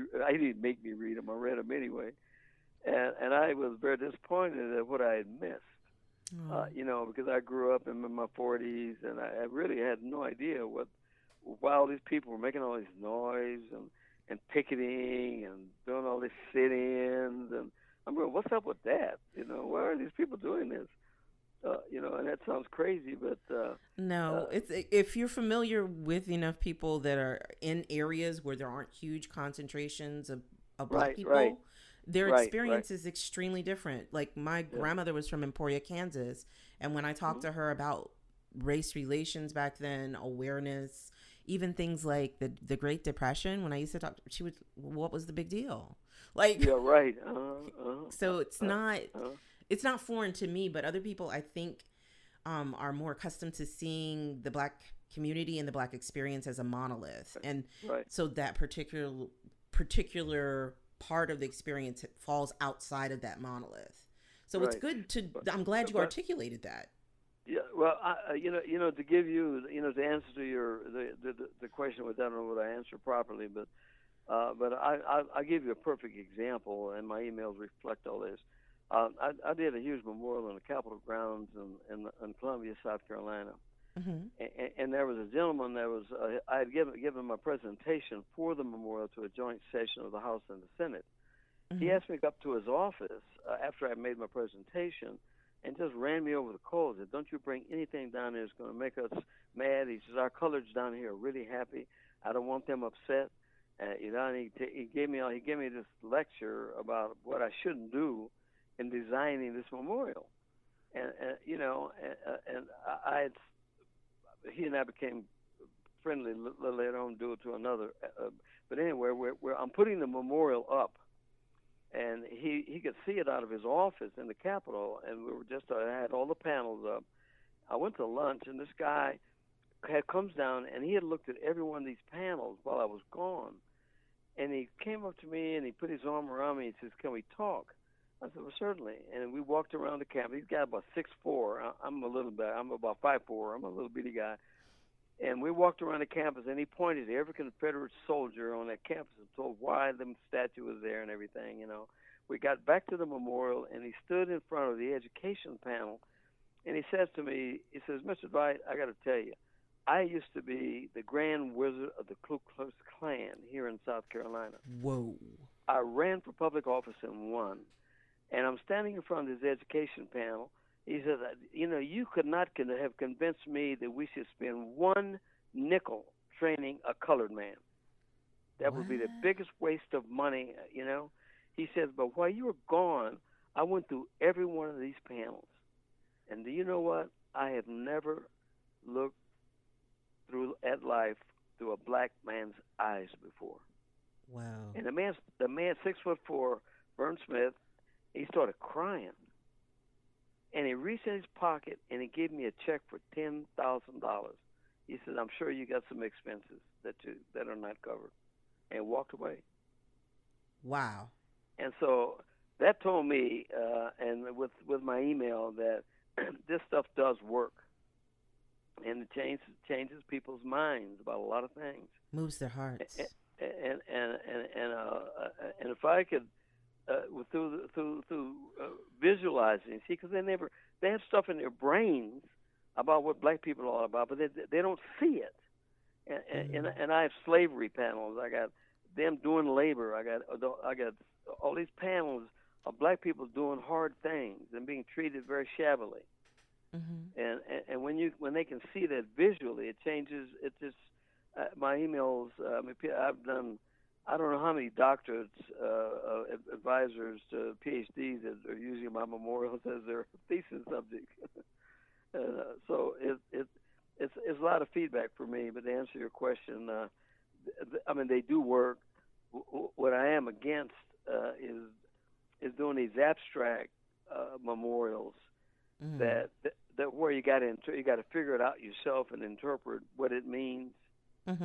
And, and, so all, all, all of my uh, all my memorials are very descriptive, and, and I tie uh, a, a, a, visual, a visual presentation in with panels uh, for for a textual presentation, and they walk away from there just knowing, my God, I didn't know that kind of stuff, you know. So, wow. But mm-hmm. yeah, I, I know when I just personally looking at it, uh-huh. The the first memorial of yours that I that I knew was yours that I saw uh-huh. was uh-huh. very moved. Um, right. So I, I, just wanted to to ask you how how you what your take on on history and art and right. monuments right. and art was. Yeah. But that that definitely says it all. Um, yeah. So where should people go to see your work on a visit well, to Colorado? Yeah, well, I, I got I got them all pr- pr- uh, pretty much. Not a lot in the West. Uh, most of my stuff is in, in the east and the in the Midwest and the South. Now, your workshop is that open to the public, or are there grounds around the workshop that people can visit? Well, I I have a thirty thousand square foot studio. Oh, that's pretty big. that's pretty huge. I got I got a huge campus with with with you know with several buildings on it, and uh, it's huge uh, and, you know, with high ceilings and and the, and the, and the foundry is here. We actually cast the bronzes here. So we, and as a matter of fact, I just uh, uh, last week I had a tour from Kansas. This weekend I had a tour from Michigan, and they actually come here on buses to tour my studio. Okay, well, tell us. Let our view, uh, listeners know where to come and visit you. Where are you located exactly? Yeah, yeah, I'm in Northeast Denver, 3824 Dahlia Street in Northeast Denver and, uh, and and one of my big memorials is in City Park. The the largest memorial to Dr. King outside of Washington D.C. is in Denver. It's in City Park here in Denver, wow. and uh, and, uh, I, I I put that up in 19, in 2008. But Alright. but that's also a visitor center. Greyhound bus. I had to stop the Greyhound people from coming here because they they come here and wouldn't leave. And, And you I need to get- work. I had couldn't get any work done. No, I would have to kick them out. They Yeah. they go they go tell the bus driver come back and pick us up at four. Oh, no no no no. Oh. Get get out of here. it's like I have work to do. Thank you. It's No, like it's no, nice to I have you as a visit, but you need to keep moving. no, no, no. I got pictures in statuary for for for for a lot of the memorials that I've done. You know what I mean? So you can they can walk around and see the, some of the stuff I've done and see see the work in progress and you know. And I got I got a huge gallery here with about uh, sixty to seventy bronzes in this gallery here. Wow. Uh, you know, and so it's really gigantic. And uh, like I say, they come here and they won't leave. Uh, you know, so I got a I got a problem with that. That's no good. That's no good. oh goodness gracious. So Yeah. Colorado is your adopted home. You were definitely I would call you a Denverite. I know you're Kansas Mhm. Kansas native, but you were a Denverite. Right, yeah. Um Mhm. so where are your favorite places to eat, spend time, hang out? I know you mentioned you're a skier. A lot of people aren't aware that there are quite a lot of black skiers out there. But what is Well, it that you like to do in, in Colorado? Why do you love Denver and where do you eat and Well, you know, uh, sad. This is really, really sad. But to tell you the truth, uh, uh, uh, since I, you know, since I first came here in 1951, I've seen the evolution of the black community here in Colorado. mm-hmm. Uh, and and and when I got here uh, uh, in '51, our main drag through town in Colorado Boulevard was a two-lane road with you know with trees on either side of the road. Now it's eight lanes wide That's right. and, and, and, and you know, and, and so I've I've watched it. That was a time uh, w- w- down by Platte River when the slaves first came. That's where they lived, and then they they allowed them up to York Street, and that was the cutoff line. You couldn't move east of York. Then finally they broke that um, street barrier and got to Colorado Boulevard, and you couldn't live east of Colorado Boulevard. Uh, you know, and and so in the meantime there was quite flight naturally because all all these neighborhoods were occupied by white people. And so uh, and so and it, the, the the message was get out of get out of here because the blacks are coming. And so the white people just left he they left their houses and some just with mortgages and everything else just walked out. And the Wow. black people came in and took you know finally we got across Colorado Boulevard uh, and, you know and now and then once we moved uh, past Colorado but the uh, the Mexicans uh, Hispanics started moving into the vacuum left downtown but now, uh, when by the time I got here in 60, 61, uh, all uh, there were 60,000 blacks in the whole state of Colorado when I got here hmm. in 61. 60, you know, and you know, you got 60,000 blacks in a couple blocks in Baltimore, you know. so, and so, and so we all lived in one place, Park Hill, and you couldn't live anyplace else. Uh, that that was a, a, a east-west barrier, so you couldn't go south of that. And, uh, and so, as a matter of fact, I broke the color line by moving on to Montview Boulevard after I got here because I was the first black to move south of, Mont, uh, of Montview. And, and I I bought the first house on Montview Boulevard. I'm still the only black that lives on Montview Boulevard. But when, when they opened the uh, Aurora and the southeast, blacks fled, and we lost uh, our base. We lost our political base. We lost our social base. We lost our cultural base because they, uh, the ones that had money uh, and little money and middle middle middle class, they moved way way south, uh, down South Denver, and they could live with the white people. You know right. what I mean? So okay. so our, our our ski club went all the the the, the, the, the hell. Uh, everything that we had a party and all you had to do was ring a bell and everybody would be there. And and now uh, it's so dispersed that uh, you know that the politics have changed. And so I don't really spend a lot of time here. It makes the long story I don't spend a lot of time here. I work here, hmm but I, I spend most of my time on the road, and, and it's it's kind of sad. So we don't. There are no restaurants for us to go to. I mean, where we would go to a black restaurant or anything like that. You know, it it just that, that doesn't exist anymore like it used to. You know, so and, and there's no social and the very very few social gatherings. You know. So. I know that for me, when I found out that Daddy Bruce Randolph's closed, that was a real That was a real kind of like resounding wake up call Right. that there was a big, Yep. huge shift, Yeah, cultural and shift. you know, you know, uh, yeah, and, and it hasn't been replaced, and that's what's more interesting about it. You know, and uh, uh, you know, I had a chain of barbecue rib restaurants, and I, I was you in my did. restaurant, huh? You did. What? I had. Yeah. I'm sorry. I did not know. Yeah, yeah, I, uh, yeah. I had five barbecue rib restaurants here in town. It was called the Rib Cage. Okay. Uh, uh, and, and see, because there were a lot. See, Daddy Bruce didn't have any place to sit down. It was a takeout place. You go in there and That's right. and You take out. it and you go. Uh, right. You know, and, and so one of the issues I had was that that we, we didn't have any barbecue where you could go sit down and eat. So I opened up five restaurants here in town, and uh, and I've sold barbecue for many years here, and um, uh, and I, I got the right recipe. That I, it was kind of kind of the Kansas City barbecue because I'm from Kansas City. Right. Right. so- that dry so- rub. yeah, yeah. yeah, uh, yeah, and I and I brought the recipes and I brought the way to cook it and everything from Kansas City. so Right. Yeah. uh, uh, so so so anyway, you know, like I- like I said, our culture base, even our political base, we can't we uh, we we don't have a black politician in this town that uh, has any of the interests of the black community at all anymore because uh, because they uh, they uh, you know they live around white people and they're new here, know nothing about the history of this town, and Mhm. so uh, they uh, they they don't understand this idea of you know that, that there are black interests. There are Oh, still black interests, uh, uh, you know, that you gotta maintain because the laws are constantly being passed that that don't treat blacks and browns and women right. You know what I mean? And uh, uh, and, and and so there's sometimes you got to sit down and train them that you know this is how you do this.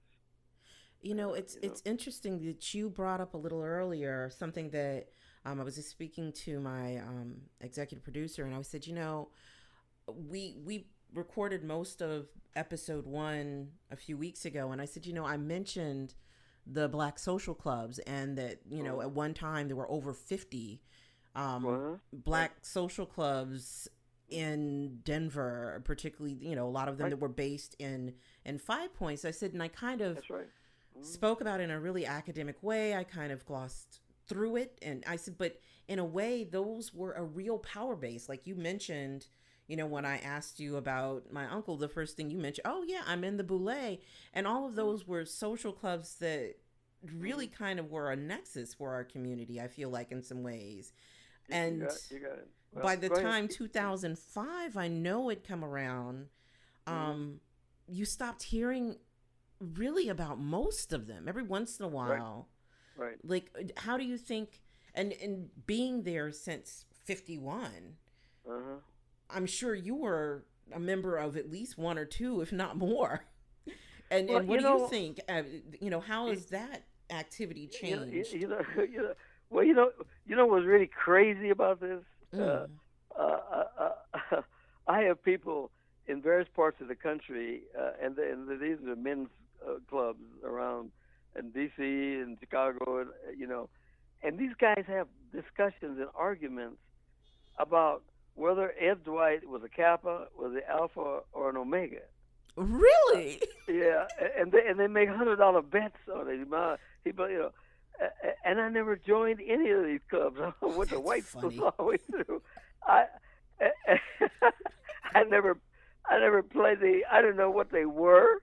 Mhm. I, I never pledged anything, and so here I am. Uh, about five years ago, uh, I'm. Uh, you know, I'll be 85 in a couple months. Okay uh-huh. five years ago, the Boule came up to me and said, "We want you to join the Boule." And I said, "What the heck can I do in the Boule at 80 years old? what can I offer?" Well, well, it turned out that I had been given donating to the Boule for 15 years. I've been giving them art to, for their Wow. auction. So some of these guys got together and said, "Dwight is giving this this seven eight hundred dollar stuff." We Mhm. want that twenty thousand to forty thousand dollar stuff. Uh, okay you know, and, and they wanted me to give them my forty thousand dollar sculptures. oh right? no no no oh wait let me stop i'm editorializing And so and so and so the, the, their solution to this problem. I said, man, I ain't coming across with no thirty five forty thousand dollar piece to give you to raise no money. And so the guy said, the guy said, why don't we get him in the club? And then, and then they have to give him to us. Then, then we'll pressure and be like, listen, so brother Dwight, and so we saw that piece minute. over there in the workshop. Wait, wait, wait a minute. It started a riot from the National in in Atlanta and in D.C. It was a riot. What? We ain't gonna let no 80 year old guy get in the boule. Oh, stop it. For real? No, Like, I'm serious. And what? they had, it was a huge fight because they they passed a law, an internal uh, law that no they, they wanted nobody over 35 in to the get in the. I had yes, no idea. yes. And then and then if if if the guy has if he was 30, over 35 and has special con- I mean special characteristics about him, then then they could move it up to 50. But the guy had to bring some stuff to the table, right? and so they had this argument, and they had to vote to let Ed Dwight in the boule. What? that is really honestly, and it's funny because you pointed that out, and I, of course, was like, "Well, let's talk about this." And you know, like, yes, let's talk about that. so, Oh my goodness! Wow. yeah, and so and so wait a minute. To add insult to injury, for all these boule brothers that have been in there for years, Uh-huh. that have been climbing mountains, building apartments, building worlds and stuff like that. Uh, uh, four or five months ago, I was on the cover of the Boule Journal, All right now. and so and so all these old guys got mad as hell. What? What the hell that little dude do to get on the You've cover? built monuments. Listen, your monuments, their grandkids will be visiting someplace in Minnesota or Michigan or Baltimore or Atlanta, and they'll see your monument and they'll see Ed Dwight and they'll be like, I think I saw that. I, that that man. I saw him on the cover of my granddaddy's Boule magazine, and that's why you're on the cover of the granddaddy's Boule magazine. that right there. oh boy. Oh goodness gracious! Yeah. So so so so anyway, that was, that was a lot of stories there about uh, you know about uh, uh, you know my association with the black community. But the the the dirty little secret Mhm. is that I I caught more hell from the black community uh, in the astronaut thing than I did from the white community. In the astronaut Hello. pursuit, really? I wasn't I wasn't black enough. I wasn't tall enough. I was a Catholic. My mother looked like she was white. I mean, it went on forever. I got I got letters. I got I was getting fifteen hundred letters a week. Uh, you know, and and and and and I was traveling. I made twenty five hundred speeches when I was in the space program. Okay? Uh-huh. And so I'm going from town to town and making up the. Uh, my my biggest day was I did 17 speeches in in Washington D.C. starting at five o'clock in the morning and going on the stage at 12:30 that that particular night. I had 17 appearances in the Washington D.C., Maryland, Virginia area. Uh, some of them were obviously fast and quick to get that many in, but I was a chaperone and I would just go, go on stage and do my thing and all that kind of stuff, right? Uh-huh. And so I was I was able, and and I caught hell from the NAACP because I wasn't black enough. I didn't. I wasn't angry enough. Got to be angry. I, I, I was catching hell from the Urban League because I wasn't I wasn't angry enough, and I got to call the white people out, and I got to do all these things as this black astronaut guy, uh, you know. And I had to carry that torch. And here I was, a scientist, and talking about going into space, and they're talking about political issues about race Uh-huh. and, yes. and I didn't know anything, you know, about like I told you before. I, Yeah. I I didn't know what they were talking about. Because it I was wasn't in your experience. Yeah, and I was yeah. I mean, I had nothing. I okay. The, the, the only thing I could talk to, the, speak to the issues of the challenges of the training and the challenges of how I got there and all these kind of things. That's basically what I had could talk about. That's all the the Air Force and the Pentagon wanted me to talk about. They didn't want me to talk about race. Right. They didn't want me to talk about progress. They, you know, and when I did get out on the edge, they called me and they called me to Washington D.C. The dude, what do you think you're doing? Uh, you know, if you're going to say that, I mean, you know, you're in trouble, buddy. Here's and, the uh, irony of this, Mr. Dwight. Uh-huh. When you know, because we when people call to do an interview, we do a little bit of research. We let you do the talking because Uh-huh. that's why we're calling. We want to know, know about your experience. But the irony Uh-huh. is, if you look up your name, Ed Dwight, and you look up the your activities in the space program, Mhm. it, the, a lot of what's written is about how racism that you felt from white people really kind of was the thing that um really kind of kind of pushed you into leaving. Well, well, that was fake news, as Donald said. Obviously. And that's why i was like that's the irony of it. You're telling me that and our people don't realize our people will do this Yeah, yeah. our people yeah. we need to stop but you know let's from coming from a black nerd from a blurred point of view we have to keep it real this, this Right, is what right, yeah. happens Well, no, uh, you know, uh, as a matter of fact, you know, the, the, the only pushback I got uh, fr- uh, from from the white community, and and now that I'm as, as old as I am, at the time I didn't understand it. Okay, mm-hmm. uh, uh, uh, at the time when you know when President Kennedy, uh, the well, the, first of all, you got to know why why I happened, and that's critical to this discussion. Uh, when when when Senator Kennedy was running for office, he didn't know he didn't know any black people, but Harry Belafonte. That's how the story goes. He went to Harry Belafonte supposedly. Uh, I wasn't there. This is how it was related to me, uh, and asked uh, to, to help him get the black vote. And Harry Belafonte says, I, I mean, I can only bring you two people. I can two votes, me and my wife, but I'll hook you up with Dr. King and and A. Philip Randolph and Roy Wilkins and all all the gang, uh, and we'll bring them together. And and and and and you, they are the ones that can bring you the vote. So they all met, supposedly met, uh, and, and and Whitney Young, who ended up being one of my mentors and sponsors, uh, uh, he went on. Everybody got up and gave their spiel as to why uh, they, they what they needed for Kennedy to get the black vote, and and and um, um, um, um, oh God, I'm having having a brain freeze here, but but anyway, I mean my sponsor guy went on last, uh, Mhm. and, and he and he told Senator Kennedy, he said, you know we don't, uh, uh, you know we we don't need white colleges. we what we what we've been trying to do uh, is uh, is to get our black kids, and this, he was the head of the Urban League, Whitney. I'm sorry, Whitney Young, head of the Urban League, uh, and, and he said we're having trouble getting our kids in white colleges, is what he said. hmm. And and you know even if they got an A uh, average at GPA in the high school, the white people consider that a C in a white school. Do you see? And so as a result, they they were not accepting these uh, gifted kids from black schools. And so he told he told uh, Senator Kennedy says we don't need white colleges. We got four military academies, and and you and I can fill them up with black kids, smart black kids. All we got to get get get, get an appointment for the House of Representatives uh, to get into these academies. I'll fill them up. And so, and the obvious question was, how are you going to do this? And and and Whitney told us, you make me a black astronaut and give him to me. And wow. that's how it came. That's how it came to be.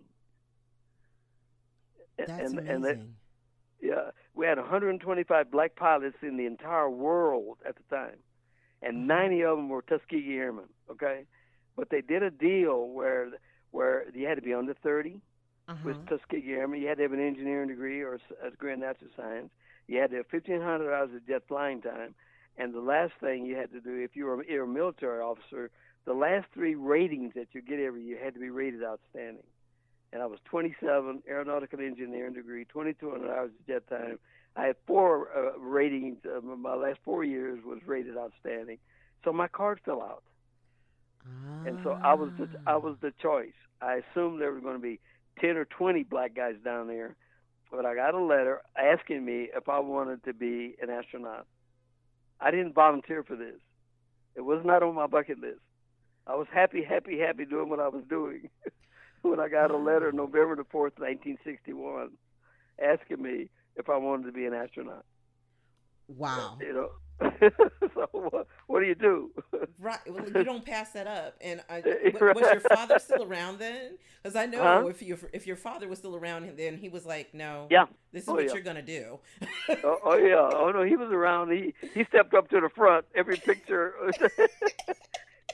every PR picture with the small man was right there in front. Uh, he pushed me to the pushed me to the back. He was like, "Uh huh. This is what I was telling you. That's why I told you put the paintbrush down." That is wonderful, actually. I really wow. And, and so and so now, but, but but what that promotes, because I came out of nowhere. Mm-hmm. You see, so all the Tuskegee Airmen had never heard of me. Right. Who is this kid? Where did he the come from? Where did this dude come from? Are you kidding me? And so I lost the support of the Tuskegee Airmen immediately. I mean, you know, I mean, I swear to Why God, we do that to each other. I, I mean, it was gone. I mean, so dude, you, you know, you, you shouldn't have taken it. You should have said no. You should have pointed to one of us and said, "Take him." Y- yeah, or oh, whatever. You know, Yeah. seriously, seriously. Uh, uh, you know, uh, about two or three of the of the Tuskegee Airmen came later on after the after the the massacre that occurred. Uh, two or three of these guys came in out of the rain, and and and we became kind of lifelong friends. But it, but but but they took the time to figure out who the heck I was, uh, uh, and, and and everything that bad that happened to me in there, uh, uh, you know, uh, including General B.O. Davis, said it's your fault. You shouldn't have gone in the first place. What? Okay. Yes. Yes, Wow. yeah, uh, you know, you shouldn't have done it. Wow. You should have stayed where you were, and you shouldn't have done it. Uh, you know, and so I'm saying to myself, "Good grief, what in the world's going on here?" Uh, uh, you know, and so it, it was that was an education and, and all that kind of stuff. But back to your other point about uh, all the news when you know all these white people that were against me. The only white people that were against me, were, and and, and I can see it from their point of view now, uh, because this is 20 years. The, NASA was only three years old at that time. Okay, Mm. NASA was formed in 1958. This is 1961 when this happened. Okay, and so uh, and so th- they had made seven superheroes. They, they they just didn't wear capes. The only the only thing they didn't have was a cape to go along with it. Okay, right. and so and so and so NASA is fighting for their for their for their tax base. Mhm. And, you know, and so they, and so you people didn't care if you sent missiles up in the air. I mean, the average person didn't care. Uh, who cares? You know, sending all these missiles up into the moon and everything. Who cares? But Mhm. you put a man in the cockpit of one of them things, and it changes everything. whole. oh my God. Well, that Yeah, guy, I mean, they, that guy ought to be. Oh, I wouldn't do it. That guy's got to be. He's got to be a hero, you know. And, and and and so from from the from Congress's point of view, if you put a black in the middle of that or a woman in the middle of that, the, the, the whole thing is that well, man, if a black and a woman can do it, anybody can do it. Mm. So these guys aren't heroes after all. And so that was what I was up against. Uh, and Congress knew this. And so Congress said no. They, and they called that, said, you know, we'll, we won't give you another dime if you put a black guy or black or a woman in, in, in your program. There were 27 women that applied after I was as- after I was chosen, and and they doubled down on those 27 women so that they would fail the test to get into the program. And some of these women were exceptional pilots. I mean, engineers, engineering backgrounds, pilots. But they made those women do twice as much, made things twice as hard for them as they did with the men to get in the program. Wow. And they've all failed. All 27 of them failed until for 20 years later. So, so it was 20 years from the time I was there, almost to the day that I went in, that the first black astronaut went into space. 20 years. Twenty years. and, Yeah. and, and, and the same with the women. They started letting the women in, uh, you know, a little, the, the, the later, okay? And so and so and so this is what it was all about. I realize that today, but at the time, I, obviously, I was, you know, I had my mouth stuck out about it. But but but, but the real deal It was was, that, political. but you know, Congress was struggling right. uh, with this, and and we have to live with the facts. And the facts were, this is America.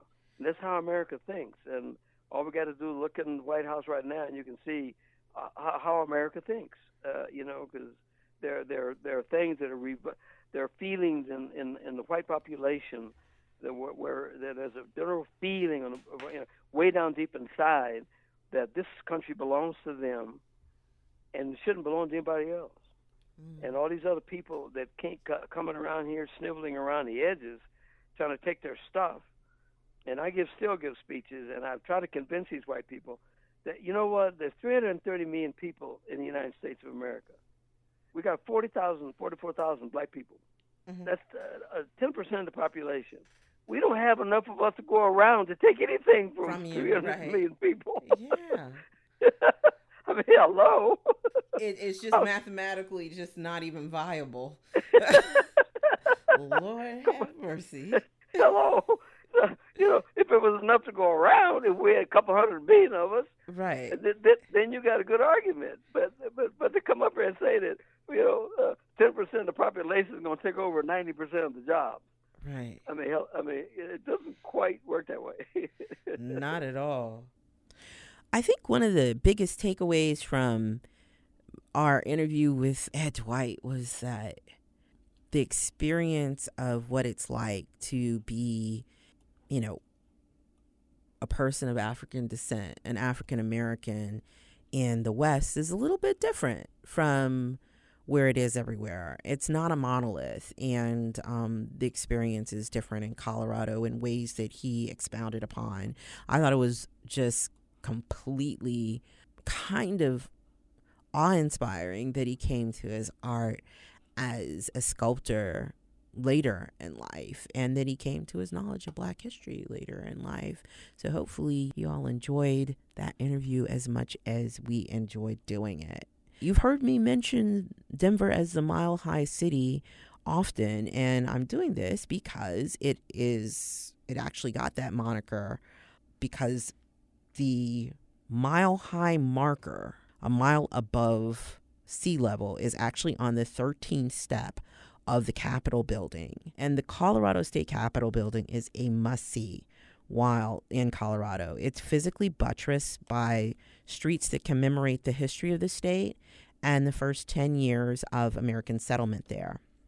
Um, Lincoln borders the western side of the Capitol building. Lincoln, of course, was the president, commander in chief at the time that the miners from Auraria, Georgia, uh, settled on the Platte River, establishing the first American uh, settlement and subsequent Colorado gold rush.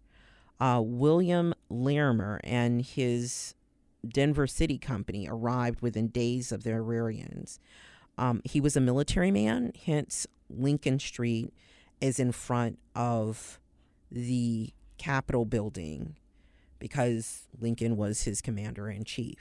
Now, Colfax Avenue borders the south side of the Capitol, and that avenue is named after former Indiana Congressman Schuyler Colfax. And it's the longest street in America. Schuyler Colfax was the first Speaker of the House in Colorado for the Colorado House of Representatives. He's also supposed to have accompanied Lincoln to Ford's Theater on the night that Lincoln was assassinated by John Wilkes Booth. However, that was Colfax's lucky day because he was an ardent abolitionist as Speaker of the U.S. House of Representatives at the time, and he was a huge proponent of the recently ratified 13th Amendment. He was a prime target for John Wilkes Booth and his co conspirators, but that day, Colfax just didn't happen to be there. He had to leave town at the last minute. Irony of ironies. Now, 13th and 14th Streets are on the northern border of the Capitol building. Colfax was instrumental in getting both the 13th and 14th Amendments passed. The 13th Amendment freed the slaves, and the 14th Amendment gave the newly freed and naturalized citizens rights as U.S. citizens. This is one of the actual reasons I'm a stickler for calling people before the 14th Amendment either Negro or Black, because technically nobody was African American that was here and of African descent until after the 14th Amendment was ratified. It's not historically correct to call people before then African Americans. Just a little side note. So Grant Street is on the east side of the, the building. Colfax was vice president during U.S. Grant's presidency. Grant was the first president to, well, he was the president that actually ratified Colorado's statehood. Prior to Grant's administration, most of modern Colorado was a part of Kansas, and Kansas statehood was granted as a special thank you from Grant to all of the Colorado Union vet- veterans who defended the Western Front in the Battle of Glorieta Pass. Now, this Union victory shut down Confederate efforts to mine metals for ammunition during the Civil War. So it really kind of slowed down the Western offensive of the war. And actually, if you go to the Colorado Capitol building, you'll see facing the Rocky Mountains just before you get to the, the 13th step that marks the mile. There's a large statue of a Civil War soldier. I actually took a picture of that for you all, and I'll put that on the website. That's one of the reasons why that soldier is standing there. Lastly, Sherman Street dead ends at the Capitol's north entrance. Sherman and Grant ultimately led the Union victory over the Confederacy during the Civil War. So the Colorado State Capitol in total is an enduring testament to the Union's triumphs over the Confederacy. The Colorado state capitol is literally surrounded by history. Most of the statues on the Capitol's grounds stand as a testament to the efforts of Union soldiers, miners, and Native Americans. Now, the interior of the building is almost entirely comprised of Colorado rose and onyx. So when you go, take a good look at it. I took a picture of it. You should touch it, smell it, do whatever that doesn't get you arrested. It's nice. It's really pretty. And enjoy it while it's there because that's all of it. They mined it all during the construction of the, the building, and there is no more. No one has found any veins of Colorado rose onyx since then. The dome is real gold and much of the state history that we've mentioned in our show is depicted on stained glass windows within the building. Also, if you look up in the rotunda, you'll see that there's just one Native American person that's on the stained glass up there, and it says Ouray. There's a town that's named after Chief Ouray, and what's interesting about it is that that is supposed to be the West's largest little Swiss town. It's kind of ironic. There's a lot more to say about Ouray, but I thought I'd point that out.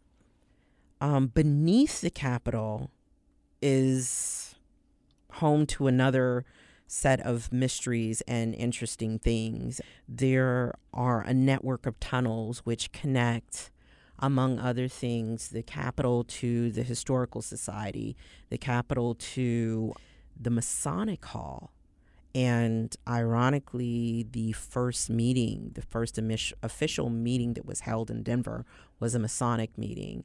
So I guess they just wanted to keep that connection there. Um, it also goes to the Brown Pal- Palace and the Navarre building, which is across the street. The Navarre building was once a girls' school, which became a casino and a brothel. So all of those buildings are connected by this system of tunnels. There are way more tunnels. They also connected grocery stores and butcher shops. And the question is well, why did they create them? You know, what was going on?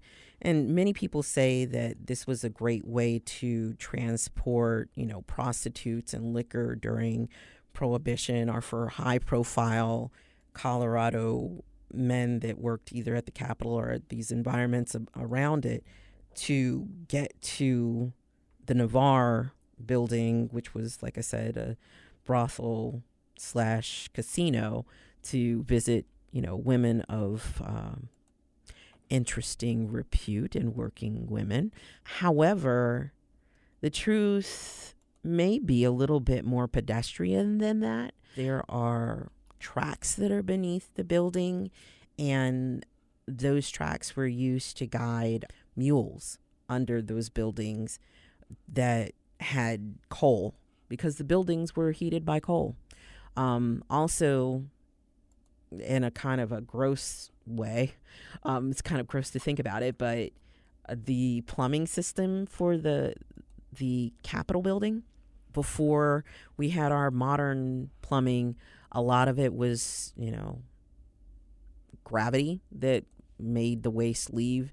and it would go into like ditches under the Capitol building. So think, okay, not so much clandestine places to um, meet for sexy time, so to speak, but but um, mule mule filled, beacon field, coaly dark tunnels.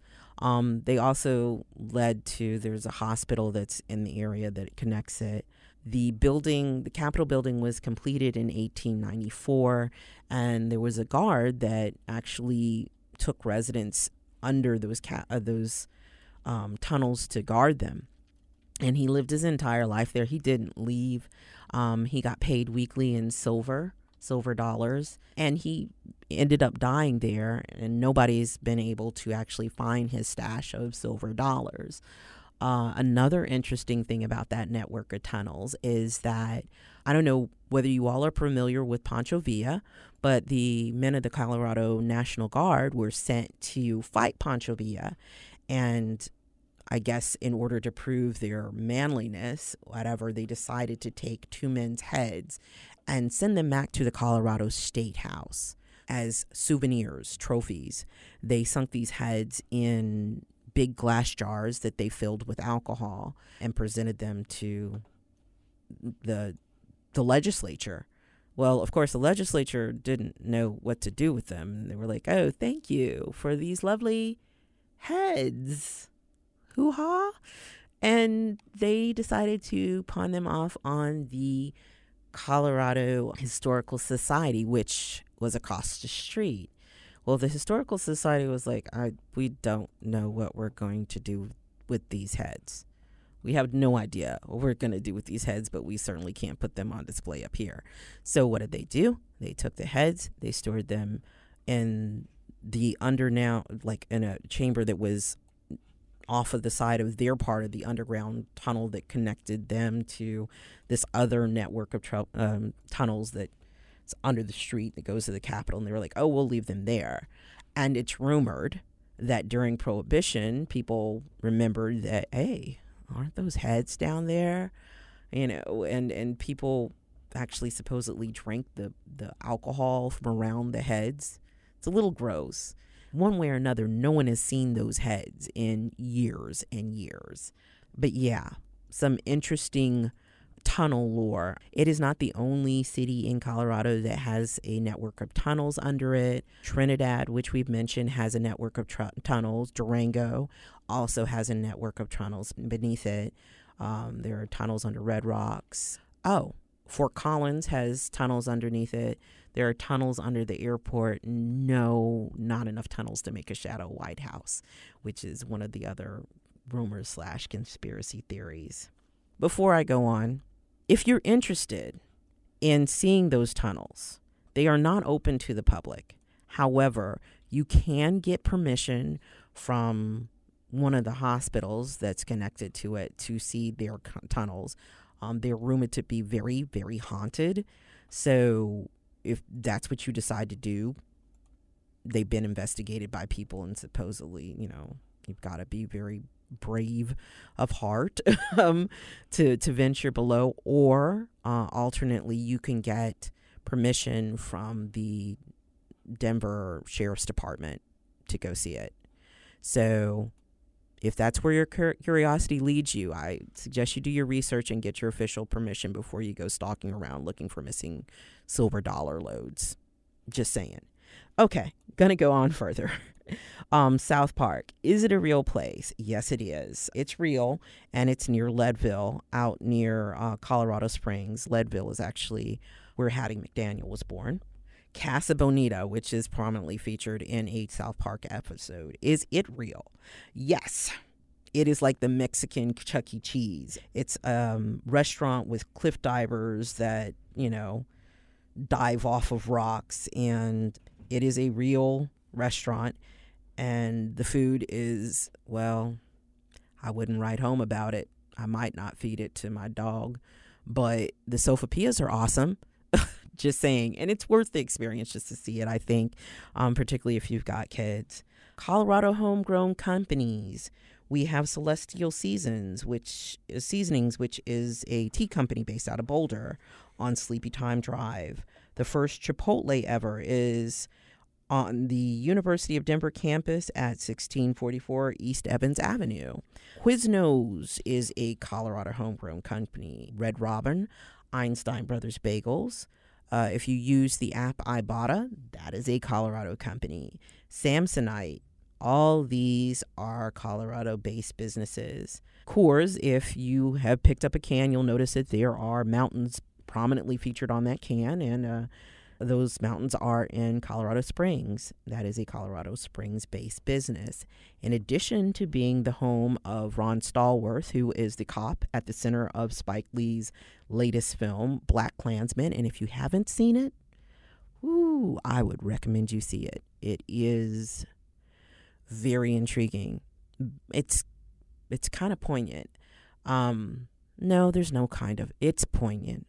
It sheds some light on what blackness was in the 60s for the baby boomer generation. You did have black activists and young people that were speaking out for what they wanted their future to be and their issues with the status quo back then in a place that most people didn't think that black people lived.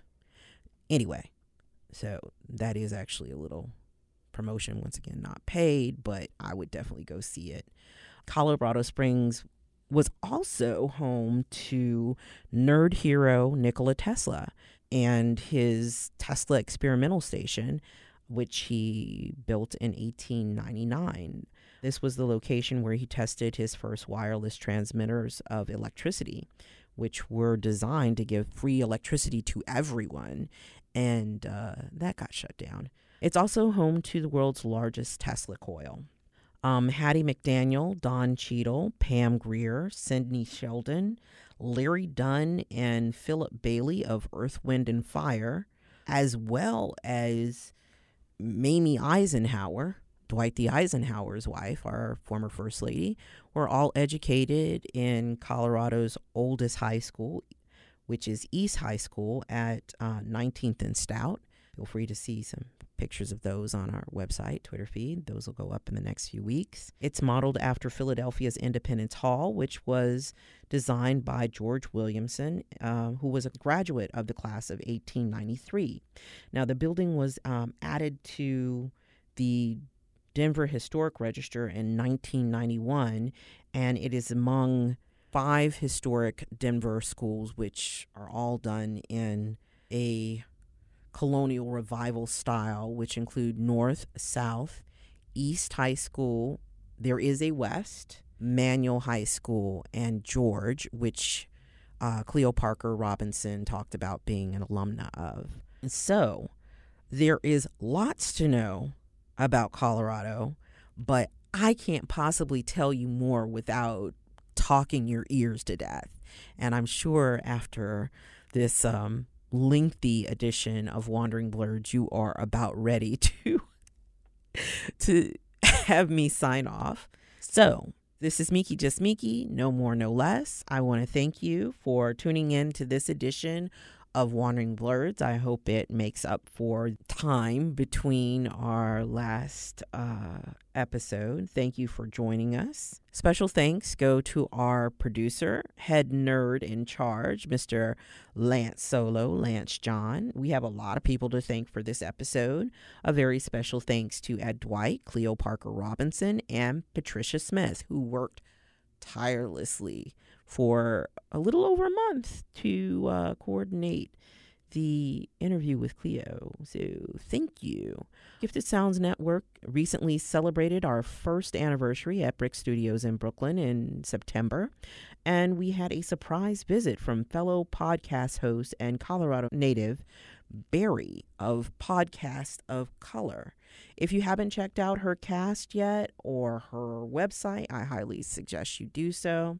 She has a massive repository of podcasts for and by people of color. We have to do what we can to support one another, and uh, it definitely is an interesting foray into the Blerdiverse. and see the many shades of and listen to the many voices of the podcast Blerdiverse. It's definitely a fantastic resource. Um, Barry is a Denverite and a five pointer, a woman on the go, and we will be looking forward to having her as a guest in the future, so stay tuned. I also, of course, want to encourage our listeners to listen to the other productions on the Gifted Sounds Network. I highly uh, recommend Made with Steam, made by my former co host, Miss Miki. I also am a big fan of The Defendant and Cheers and Queers. And Super Upper Punch also is pretty interesting if you are a fan of martial arts or MMA fighting. I'm not necessarily interested, but I did find that show to be pretty intriguing, which has to say something about the information that's presented there. So I would definitely check it out if I were you. So, uh, once again, thank you for joining us for this episode of Wandering Blurs. Please join us next time when we wander to Detroit City. Yes. This is Miki Tate signing off.